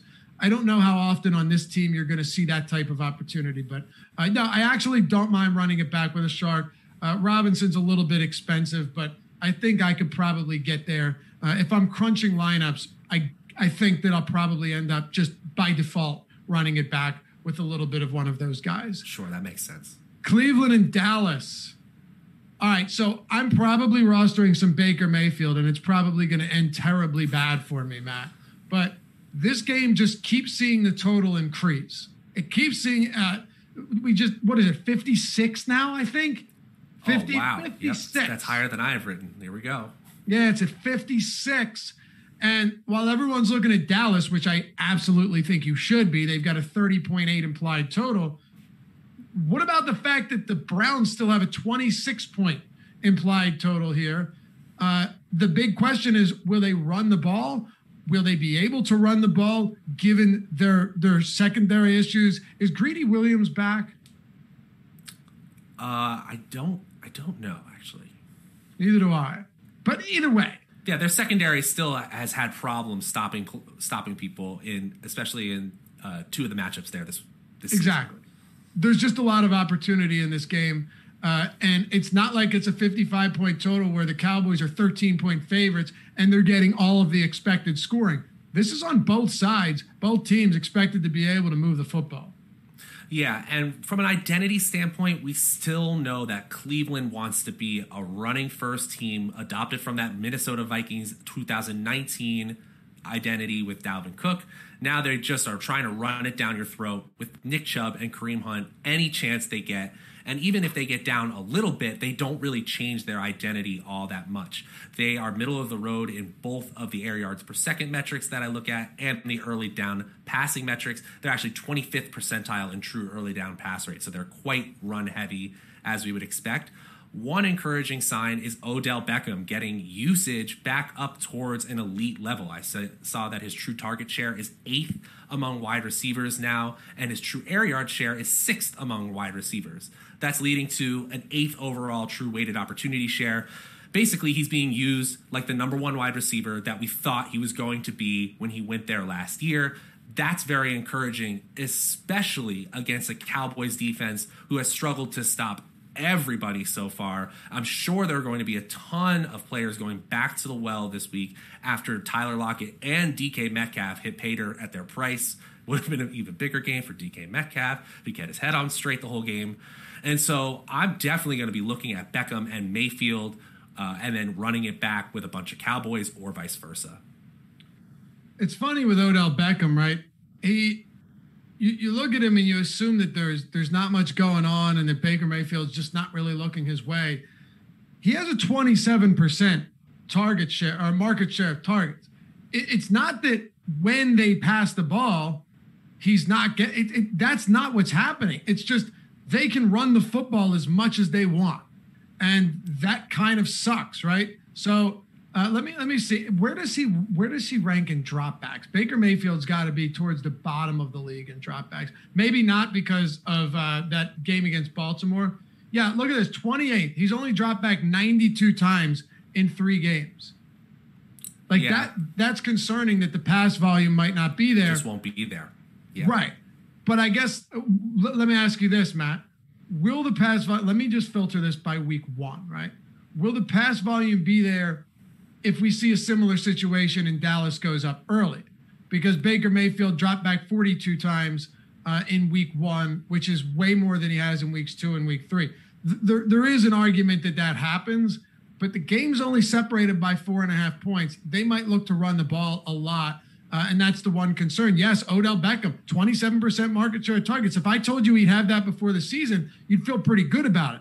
But not if you looked at the pass volume and the amount of times or the lack of times that Baker Mayfield's dropping back. Yeah, they may not have that choice this week, however, because we know how Dallas prefers to play up tempo. This is what I'm hoping for as well. Yeah. Yeah, and that's I. And if you're attacking this game in DFS, that's certainly what you're hoping for the the super high game total. But also, if we get a situation where Dallas scores first, I think that's where you start to see the large passing totals for Cleveland. If they get up, uh, Dallas does by 10 or so points, maybe more, then Cleveland will be forced by situation to move the ball in different ways. Really, I don't see them changing their identity until that 10 to 14 point deficit. So, from a DFS perspective, that's really what you're hoping for. Looking at the Awesemo projections, though, it does look like Beckham's projection compared to Price looks really rosy, and Jarvis Landry is right in line. I'm not sure I'm willing, unless I'm doing a large uh, tournament entry, to go Austin Hooper. The usage just really hasn't been there. But we definitely need to talk about these secondary options on the Cowboys because they had huge games, and I don't see any reason why Dalton Schultz and Cedric Wilson can't have more big games in the future as well. Okay. It is such a strange team. I mean, we came into this thinking that we had a pretty good idea of where all the targets would be going, right? Come, like maybe Cedric Wilson wouldn't be the guy. Last week, well, I think we were surprised, all of us. He had uh, seven targets, his only seven looks of the season. Amari was targeted 12 times, CeeDee Lamb six times, Michael Gallup nine times, Cedric Wilson seven times, Dalton Schultz six times, Ezekiel Elliott 12 times. I, ca- Matt, it's so nuts to see the amount of pass. Dak Prescott's arm is going to fall off soon. 57 pass attempts. Uh, got picked off twice, but we'll take the three scores. Ezekiel Elliott, though, the one thing I love about what I'm seeing from him, the involvement in the passing game is so encouraging. His run, his my God, horrible, horrible game efficiency wise on the ground. He couldn't do against anything. Seattle. Uh, and this isn't the type of game you're looking for. 18 fantasy points isn't going to cut it. But the fact that they played from behind and he had 12 targets and has been looked at 19 times in the passing game over the last two weeks makes me feel like he is always going to be game script proof. That's something we can hang our hats on. Yep, absolutely. And yeah, to just put a stat to what you were saying about the distribution of targets, we definitely thought that Lamb, Gallup, and Cooper would put themselves right in the top 10 in terms of consolidated weighted opportunity. That's just uh, combining air yard share and target share. But in reality, they're actually in the bottom 13 of the league. That means you're seeing added targets for the tight ends. That's Dalton Schultz, for Cedric Wilson, who just he he was incredibly efficient and productive on his targets. And you know what it actually reminded me of? It reminded me of the LA Rams situation prior to Brandin Cooks leaving the team, where they had a rotation of three receivers, but then they used Josh Reynolds as essentially a replacement for any of the three. So when CeeDee Lamb got hurt on a punt return in the second half and he had to miss snaps, Wilson came in. Same thing. Cooper makes a diving catch. He gets hurt. Wilson comes in. You're seeing added snap shares for him, and they certainly don't mind targeting him at a super low price range, even for this week. I think Cedric Wilson at wide receiver 90, you could do much worse. Hit that thumbs up if you haven't done so. Let's get this over 100. We got almost 400 people watching. If you're in YouTube chat on your iPhone or your Droid, all you got to do is click out of chat, right? And then you'll see that. Then you go right back in the chat. No harm, no foul. Appreciate you. Subscribe too. Hit the notification bell so you always know when new content's dropping next. Talking Houston. and the Minnesota Vikings. Ugh, a battle between bad teams here, Matt. But Houston looking like we could see a little bit of a resurgence, a bounce back uh, for Deshaun Watson, maybe Will Fuller, maybe Brandin Cooks. But the big question mark here is what are we doing with David Johnson, second highest projected ownership of any player right now? He's been on the field for 90 plus percent of the t- of the offensive snaps in back to back games. Uh, certainly playing from behind a few times this season, but it, this, and, and, and Minnesota, man, defensively, it's rough. They lost Anthony Barr now to the IR. They already had a ton of difficulties, a lot of turnover, bad run defense, bad pass coverage. Uh, I think Pro Football Focus has them 31st in uh, in run defense this season, which just should surprise absolutely nobody. The David Johnson's ownership though is is extraordinarily high because his price is very low. Are you in on it? Uh, not specifically with David Johnson. I completely. Yeah, I'm talking understand. just Johnson. We'll get to the passing game in a minute, but let's Good. tackle this since it's such not a specifically with David Johnson. Right. Duke Johnson is trending towards playing. I guess it changes for me a little bit if we know the backfield is essentially all his in what should be a positive game script. Like you said, you know, another week goes by. Are we still targeting the Vikings defense? Yes, we are. We're targeting them every week. So the environment should be right for a running back to smash. I just and you know what? The price is right as well. At running back 19, that is really the big indicator here that there's a low e- expectation of success. And we know the ceiling is significantly higher. So he has to be considered at 5,600 on DraftKings. I just don't know if I'm willing to risk it, especially if Duke Johnson plays this week. I honestly might just come in around the field on David. I don't know if I'm going to, but I, I'm I'm honestly tempted to just make sure I don't get killed by it because here's my concern. Here's what's weighing in the back of my head, Matt. I watched David Johnson in week one against the Kansas City Chiefs before that game got out of control. He actually looked really good in the limited opportunities. Just talking about the eye test for a moment here, right? The jump cuts were quick, change of direction was quick, balance was like everything about him looked really good. He had that nice touchdown run for 19 yards. I really liked what I saw. And then you go against Baltimore. He has no opportunity at all. How, how can I judge him off of that game? And then Pittsburgh, he really struggled to run. But the Steelers' run defense is is the equivalent of a brick wall. Like the, they might they might not allow a hundred rushing yard game all season long. If they have already, please forgive me. But ultimately, this is one of those spots where David Johnson is poised to break out. It's just everyone else is on him. And let me let me finish with this, and then you can um, you can wrap up the the Houston Astro. the Houston, That oh my God! Did you hear that? Dude, do you know how tough it is doing three sports at once, Matt? It sucks. yeah.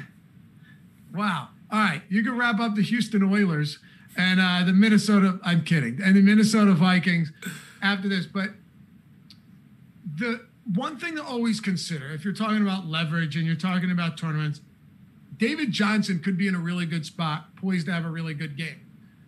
Never forget, though, to look at players that are priced around him, players that are priced in that same tier as him, uh, that might be in equally good spots or might not be in quite as good of a spot, but might have half or a fraction of the ownership. And Miles Sanders last week is a good example of a really good play that doesn't pan out. Carson Wentz missed him on a deep throw on a wheel route down the sideline, would have been a 40, 50 yard touchdown. Uh, Doug Pederson decided to stop going to him, would have been a 100 yard game with the bonus. It didn't happen. And he finishes with 12 or 13 fantasy points. Don't think that can't happen to David Johnson. So always keep that in mind when you're deciding, maybe in a single entry or three max in a large field, whether or not it's worth it, whether or not you With the Lucky Land slots, you can get lucky just about anywhere. This is your captain speaking. Uh, we've got clear runway and the weather's fine, but we're just going to circle up here a while and uh, get lucky. No, no, nothing like that. It's just these cash prizes add up quick. So I suggest you sit back, keep your tray table upright, and start getting lucky. Play for free at LuckyLandSlots.com. Are you feeling lucky? No purchase necessary. Void where prohibited by law. 18 plus terms and conditions apply. See website for details. Tax day is coming. Oh, no. But if you sign up for Robinhood Gold's IRA with a 3% match, you can get up to $195 for the 2023 tax year. Oh, yeah. Sign up at Robinhood.com slash boost by tax day to get the biggest contribution match on the market. Subscription fees apply. Investing involves risk. 3% match requires gold for one year from first match. Must keep IRA for five years. Robinhood Financial LLC member SIPC. Have to play a guy. No one's ever a lock, even though they're a really good play. Go ahead. That's well said. And, you know, one thing, uh, you know, we talk about pr- trying to improve our process on a show like this.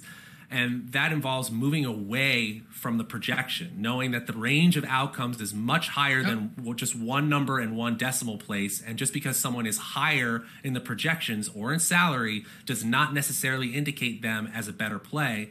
And especially when we talk about game environments, sometimes players can have a lower projection, but a higher probability of hitting their ceiling. And those are exact opportunities we can exploit. With David Johnson, we see a ceiling opportunity here. And at a price of running back 19, as I mentioned before, we get the opportunity for him to underachieve a little bit and still be somewhat of value. Just to put stats to your eye test from earlier about Johnson, we also see him breaking tackles at an above average rate uh, based on historical trend lines, based on the number of touches he had. And like you said, he's faced some really tough defenses and game scripts as well. So there's a lot to like here. I, I certainly like it a lot more, again, if Duke is out one more time. What are your thoughts on Watson in the passing game? So that's really what I'm excited about. So one of the indicators for shootouts that I look at is just looking at the team passing grades from both teams and seeing if the passing grades on PFF are both above average for both teams. And then ignoring defense for just a moment, we see that the Vikings and the Texans have great passing grades on PFF. And then if you look in terms of net advantage versus their opposing defenses, they both actually have two of the top six net advantages in the passing game on the week.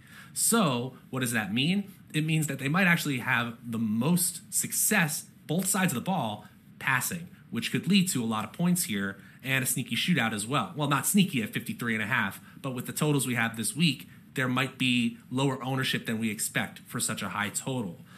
I I really have trouble in general trusting Will Fuller, but he really has had a productive two weeks other than that week two where he left. His wide receiver 20 price tag is still a little bit high on DraftKings. I'm looking at Brandin Cooks who at wide receiver 46 on DraftKings, that's 4,500. He needs about 13 and a half points to really hit pay dirt for you in your lineup. And even if you just look at median projection and the possible game flow for this game, I think he comes in really, really strong. So that's the first place I'll look if I'm stacking with Deshaun Watson. And then, of course, if you're running it back, the obvious choice is Adam Thielen. Still so much of the opportunity share there. I believe he's down to third in true weighted opportunity share. Uh, he was up there at number one, but still, there's so much to like there. The the tight ends are not in, involved in the passing game, and we're still seeing Justin Jefferson and Olabisi Johnson sorted out below Thielen. So I'm still really trusting Thielen as a run back option in what should be a great game script. I am too. I don't really have much to add to that either. Um, outside of the fact that over the last two games, since Will since Brandin Cooks has seen an uptick in, in snaps, because week one, remember, he was limited. We knew that. Uh, he's ran 71 routes to Will Fuller's 59. This, of course, isn't to say uh, that Will Fuller isn't in play. Will Fuller's still the better receiver, but I was look, I was very high on Fuller and Cooks coming into the year. Uh, I'm still going to hold out hope for them once their schedule gets a bit easier. It's only fair, Matt, that we that we have to contextual that we have to we have to look at their production relative to who they've faced as Absolutely. well. And they've had some very tough matchups, and you know Kansas City's defense also looks pretty damn good. So uh, I, I'm I'm going to take a step back and, and, and, wait until they start to see a bit easier path in the schedule. It starts this week. It's going to tell me a lot. Can they produce in a spot like this? I think they can. Uh, but I, I'm 100% with you on Brandin Cooks. He's been out there a ton. Uh, and very simply, Brandin Cooks is the type of, of receiver that can break off some really big plays uh, and win tournaments for you at 4,500. Both of these guys in play for me. uh, Adam Thielen as the run back. Uh, agree with that. Uh, very quickly, because I want to I want to get through this. I want to come in under two hours. Uh, any interest in Dalvin Cook? Yeah, I actually do have interest in Dalvin Cook. When we talk about team identities, the Vikings, even if the game total is high, even if it looks like they're going to have advantages in the passing game, we know that their identity is a running team. That that's what they prefer to do in the Gary Kubiak offense in general. So while it does look like a really positive game script for the passing game, Dalvin Cook has the necessary usage and the ceiling, as we talked about before, to be a game breaking player on the slate. You're going to have to pay up at running back four overall, but the Awesemo.com projections are right in line with that. So I'm completely fine playing him, especially if his ownership comes in a little bit lower than some of the players with his similar usage. Cooks or Cobb, Steve asks. Definitely Cooks, man. Me- yeah, from a usage standpoint, Cooks over that. But I will say that it has been encouraging for Cobb over the last few weeks. Uh, he got into the end zone last week, if I'm not mistaken here. He did, yep. And I'm looking here. He's actually up to, yeah, he's still wide receiver 79 in terms of true weighted opportunity share. That's the usage metric I look at. That's not really somebody we're going to be counting on all that much. Yeah, give me the big playability with Brandin Cooks. Uh, hoping that they start to stretch the field with him a little bit more. You ready to move on? Got a Let's couple more it. to go. Let's roll. Let's do it. By the way, Cooks leads the team in target share. Did not know that. He's at, it's pretty flat, but he's at 20%. Interesting. Yeah, when you when you remove the the game two goose egg from Fuller as I have to try to contextualize things, it looks like when they're on the field, Fuller is the more targeted asset. But yeah, I'm I'm perfectly happy looking at the 32nd overall wide receiver in true target share on my lineups this week. Rams, New York Giants. Here we go. New York Giants getting 13 points here, 48 and a half point total. Uh, now, this is one where the implied totals for each team are very much skewed as they should be. Uh, 17.75 for the Giants, 30.75 for the Rams. I'm going to ask you this, Matt, before we get to the Rams, because I want to be able to get through certain things that aren't going to take a ton of time. Is there anyone from the Giants that you're interested in? Uh, no, no, not really. Uh, Darius Slayton is is projected right at salary. Same with Devonta Freeman, Golden Tate, maybe a little bit of value, but uh, they're a tournament run back option when you're trying to stack the Rams. Is really what we're probably using this team for only this week. Okay. What about the uh, what about the Rams with that 30 plus point implied total against the Giants team that's just been dreadful? Now here's where it's get, it gets much more interesting for this game. When we look at the aggressiveness stats for a team like the Rams, they actually look like one of the most conservative offenses in the league. They're running the ball at a really, really high rate. They're passing at an incredibly low aDOT. I believe Goff is still at the bottom of the league in average depth of target, but they're incredibly efficient on that work. So they actually profile similar to a team like the Chargers in terms of their pass usage and when they pass, but they're way, way more efficient. They're actually in the top five of overall efficiency. And Goff himself is playing as a top 10 quarterback in terms of my composite efficiency metric.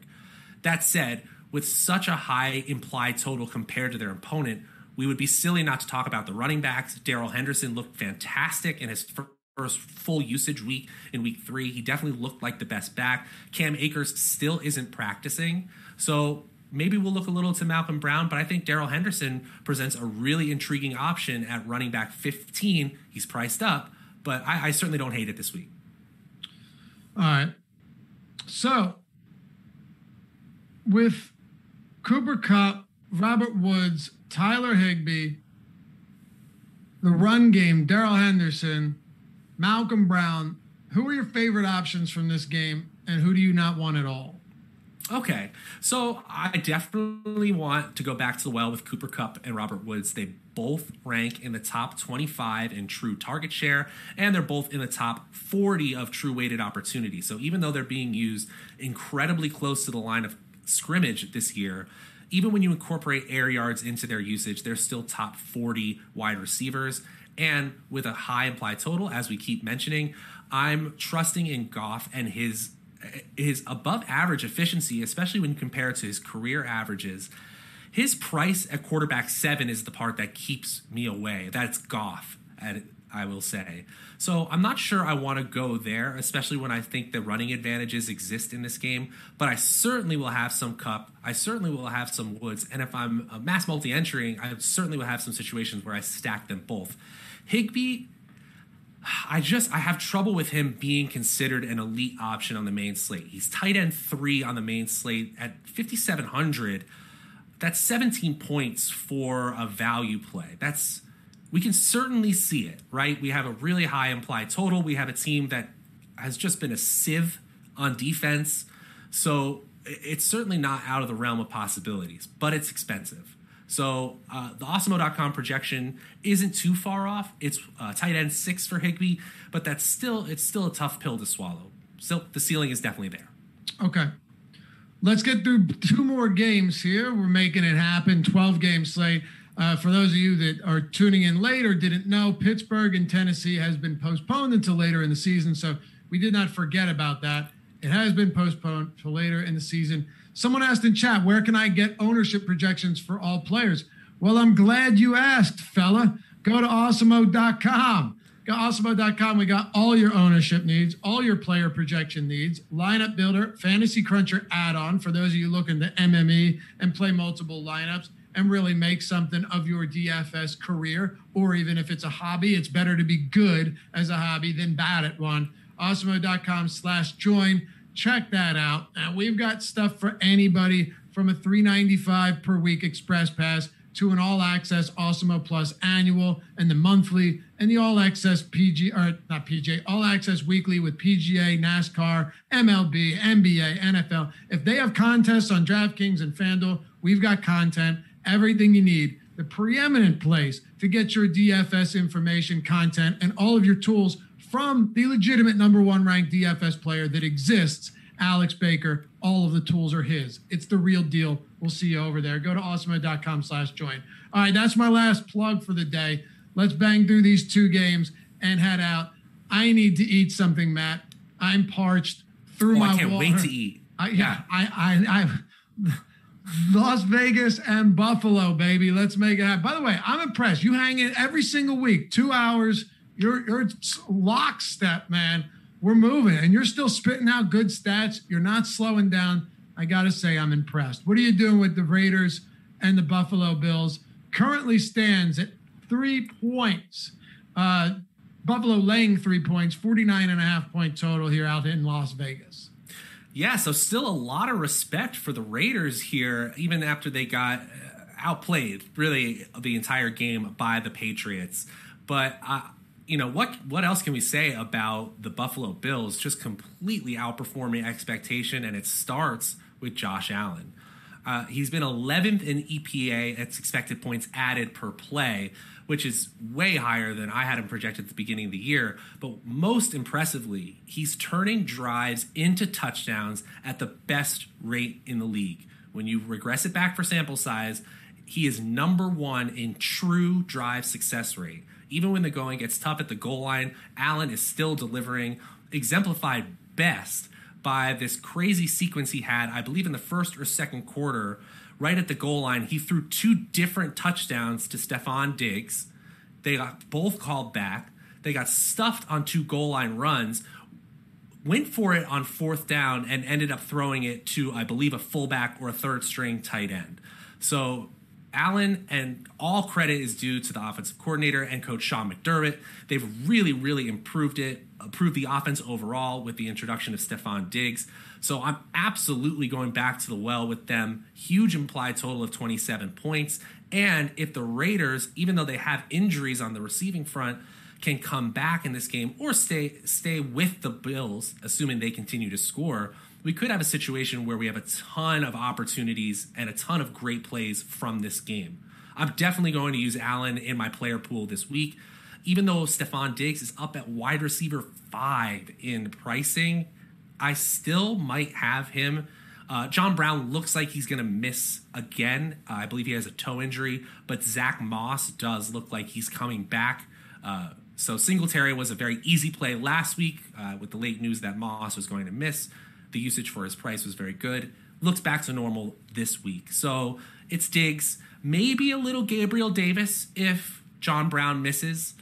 Uh, I'm looking here; he's still priced way, way down here in the three. 3200 I believe for him so he he could be an option there he's their rookie receiver who came in and played admirably when Brown went down but it's Allen it's Diggs and uh, maybe a little bit of the running back sprinkled in in tournaments one of the biggest differences you're seeing this year is that Josh Allen is actually connecting on the deep ball. You can't If you only have a 401k, you're not getting the most for retirement. Wait, what? Add a Robinhood IRA on top, then they'll boost it by 3%. You can do that? And if you transfer in any retirement account, you get 3% on top of that. Is there a limit to the match? No limit. Robinhood Gold gets you the biggest contribution match of any IRA on the market. Sign up for Robinhood Gold at Robinhood.com slash boost by April 30th. Subscription fees apply. Investing involves risk. 3% match requires gold for one year from first match. Must keep IRA for five years. Match on transfers subject to additional terms and conditions. Robinhood Financial LLC member SIPC.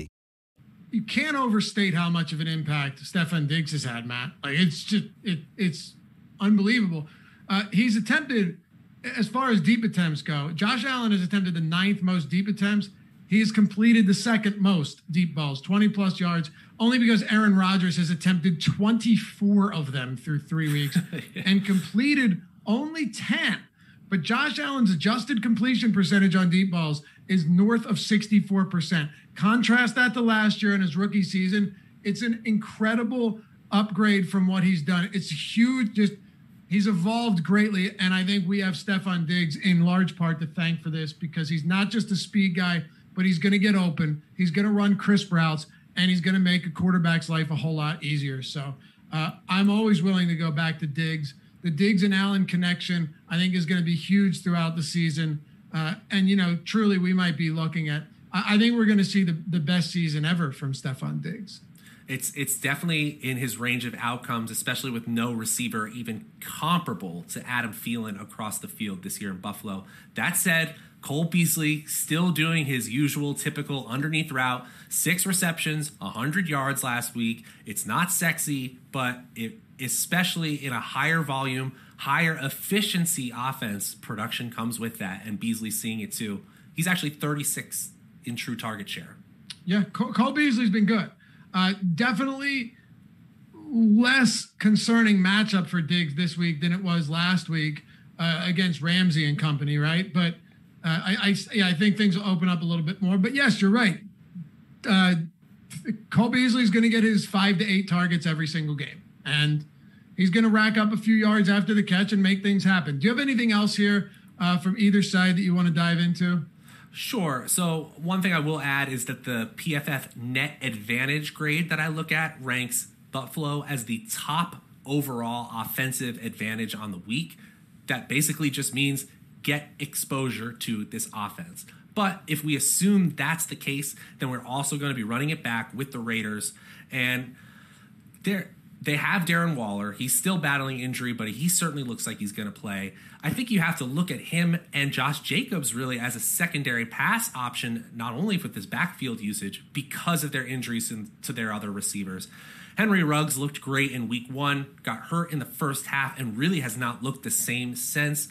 Bryan Edwards is now dealing with a high ankle sprain, and he's already going to miss this week it's really hard to trust Nelson Agholor or Zay Jones. Now, we're really digging deep. Uh, Zay Jones is the 100th priced wide receiver on the slate. So, yes, the Awesemo.com projection is a little bit rosier than that, but again, that really is a dart throw play. Credit where credit is due to Derek Carr. He's really pumped up his efficiency in that same metric that we just praised Josh Allen for. He's number seven in true drive success rate. That's really, really high, the best of his career at so far this year, and 13th in the composite QB efficiency metric that I look at on our data deep dive. So he really isn't the best option, or excuse me, he really isn't the worst option this week, especially if he's forced into comeback mode by Allen and the Bills. Yeah, this game can be a little sneaky. Last week, uh, I, I, mentioned to to Matt Gajewski yesterday nailed the Buffalo Bills being able to score uh, at low ownership.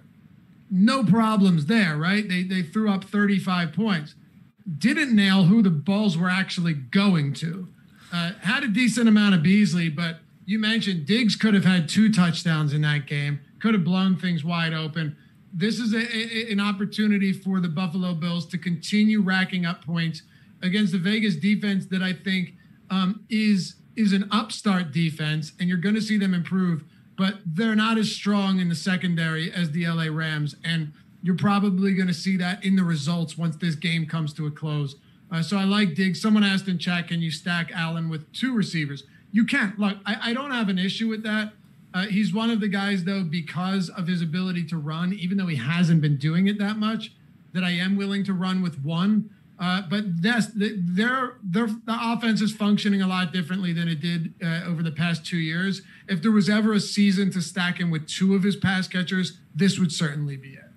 Yeah, uh, uh, one mention about the running game still, they're not using him as much overall, but he still is a huge part of their goal line offense. Right. And as spectacular as uh, Kyler Murray has been and Lamar Jackson always is, Josh Allen actually leads the position in avoided tackles as a rusher. So he's still as elusive as he's ever been. Something worth looking at, especially if you're considering playing the running backs. Uh, last thing I'll throw out there Buffalo Bills, according to Pro Football Focus, uh, this might surprise some people, but their uh, run defense ranks bottom three, ranks 26th according to Football Outsiders. Two metrics, uh, two grading systems that I have a decent amount of respect for, especially when used in tandem. That's that's not the most surprising thing. It is on the surface, but then once you look at the matchups, you, know, you got Miami, you had the New York Jets, uh, and then got pretty beat up by the Rams on the ground. So I, am not opposed to, to running out Josh Jacobs here. Very simply, this man is a beast. He's getting unlimited opportunity to produce on the ground uh, in in a game that probably that I think actually stays pretty competitive. He's going to get a ton of looks. 25 and 27 carries in two favorable game scripts over the first two weeks. Even last week, playing down by a lot, he touched the ball uh, 19 times and was targeted four times in the passing game. Uh, Josh Jacobs, to me, at 6,800 is a very viable option here. Uh, I really thought that his ownership would be coming in pretty low, but it is, last I looked, it's actually somewhat high. Yeah, 21%. I still like Josh Jacobs, though. Wouldn't be surprised if his ownership actually comes down throughout the week. All right, Matt. I do too. Let's close it out. Kansas City, New England Patriots. Kansas City Chiefs, seven point favorites, 54 point total. Matt Patrick Mahomes is is just virtually unstoppable, and we've seen that this season, particularly against a very good Baltimore defense. Now you've got him going up against the New England team that uh, has shown some holes, but as I mentioned yesterday, I do anticipate their secondary buoying this defense as the season goes on. They're still very good. There's still some elite talents back there in the secondary. But does it really matter if Patrick Mahomes is the one throwing the football? No, no, it doesn't. Uh, I mean, the Ravens are a perfect example. They perfect just, example. They just paid Marlon Humphrey, I believe, sixty-six million guaranteed this morning after getting torched by Kelce. the whole contract was ninety-eight mil. Yeah, so they're. Uh, the Ravens certainly aren't changing their idea of their secondary after getting just torched again by Patrick Mahomes it very well could happen here to the Patriots defense. We do respect their secondary a little bit more. Well, I wouldn't say that actually. Those are two of the best secondaries overall in just general respect. So, uh, again, we're not nervous about Patrick Mahomes against any defense whatsoever. So, the way that he's playing right now is an indicator that we play his offensive his offensive assets in all environments, in all game scripts, even if the game total wasn't as high as it is, we would be expecting to play lots and lots of Chiefs. Of course, it starts, for me at least, with Travis Kelce as the first option I'm looking for, even though Tyreek Hill still has that slate breaking ceiling, as we like to say. At wide receiver four, he comes in very pricey. Not to say that Kelce isn't, but I just want to. I just want to highlight the amount of usage that you get with Kelsey in this elite offense ranked third at the position in target share and in true weighted opportunity share, he's just sixth. So uh, in this efficient offense with the way that Mahomes is playing, he's my first look. Clyde Edwards Helaire still priced relatively fairly at running back 10. The Awesemo.com projections actually have him a little bit higher than that, running back 7. He's going to need a great week, about 19.2 points for value. But I think with the amount of touchdowns, so the amount of points in general we have implied, I'm completely fine playing Edwards Helaire. When we talk about volume of offense, Sammy Watkins is still in play just because of the total opportunities that he could have. And then on the other side of the ball, we still need to talk about Julian Edelman as this alpha wide receiver. He ranks 14th in overall high value touches and 10th at the position in true target share. So he's still being completely fed. Uh, he's he's an elite option for Cam Newton, despite the massive game from Rex Burkhead tilting many a fantasy gamer last week. Um, are we seeing that James White is going to be playing this week? Did he return to practice? Uh, I don't know yet. There hadn't been a ton of reports on him, but I can tell you right now, James White uh, rejoined practice uh, yesterday. Yeah. Okay, so that's probably an indicator that he's playing, and an indicator that I'm staying away from Burkhead, White, and likely Michel. Though it was really great to see him get over the hundred yard mark last week. Yeah, it, it was, but he still looked pretty slow. I'm a little bit more bullish on Tyreek Hill than you are for tournaments. And, and one of the reasons, like, yes, he's the fourth highest price receiver, but he's also $1,600 less expensive than the highest price receiver and only $900 more expensive than the 20th priced receiver. The, the outside of Hopkins and Thomas, it's just really, really flat pricing. You know, you look at it Hill, Metcalf, Diggs, Robinson, Cooper, Kupp, Thielen, Allen, Chris Godwin, Mike Evans, they're all $500 separated. So I, I think I can get there. Uh, and Tyreek Hill, he can take the top off of any defense. And that's what I love about him. He's had some monster games against Stephon Gilmore and this Chiefs team. Now, last year, they did a decent job bracketing him, but I still think it's going to be difficult. If you think that's what's going to happen, then you should be all over Kelce uh, because Patrick Mahomes is going to find ways to move the football. But at sub 7% ownership in tournaments, at sub 7K, uh, Tyreek has the ability, when you talk about tournament winning upside, slate breaking upside, he can do it. Uh, he can absolutely do it if he gets some deep targets, which Patrick Mahomes. The, the thing about good coverage uh, on Tyreek Hill is that Patrick Mahomes will drop the ball into the only place the defender isn't and the receiver is. So uh, exactly. 69, I still think, is a little bit too cheap. He opened the season $1,000 more expensive, and now he's at 69 clearly matchup based. DraftKings will price guys based on who they're facing, but uh, I, I, I think he had like 180 yard, three touchdown game against this same secondary not long ago. Tyreek Hill would be a guy I'm looking at, and uh, I really like Clyde Edwards Helaire. I don't want to play these guys in the same lineup, obviously, but uh, I love Clyde Edwards Helaire. The, the biggest weakness of this Patriots team is going to be the run defense, presumably all season long. Uh, they lost players to COVID, to opting out. They lost players to injuries. Uh, they lost Van Noy. I think linebackers and the, and the and the front and the defensive line are going to continue to get gashed. Uh, and Clyde Edwards-Helaire in games where they have been playing with the lead or even without it, the great thing about him is he had what 20 attempts last game but six targets in a game that they led easily throughout. Like there was no concern there uh, throughout the entirety of that game. Uh, remember, he had no receptions in week one, and everyone's like, oh man, what's going on? Although he had 25 carries. And seven goal line looks. Exactly, exactly. and then 10 attempts in week two, but eight targets and six receptions. Uh, he's your feature back. He's going to do it all. Uh, so anytime you get him as a seven and a half point favorite, against the uh, Patriots team that who knows, maybe they will slow Patrick Mahomes down. I don't think they can slow Clyde Edwards Helaire down. At 6,400, it's a pretty egregious price point. I'd probably pay 7K for him this week. All right, Matt, we got about a minute to go. Close it out. Final thoughts on these 12 games. Uh, any strategy tips or, or anything you, you forgot to mention? Yeah, I, I really think that we went fast through it, but the LA Rams present a ton of value here against a New York Giants team that got uh, they got outclassed by Nick Mullens last week. No, no discredit to Nick Mullens. Uh, he actually played quite well, but I just see a lot of efficiency and a lot of production from that game.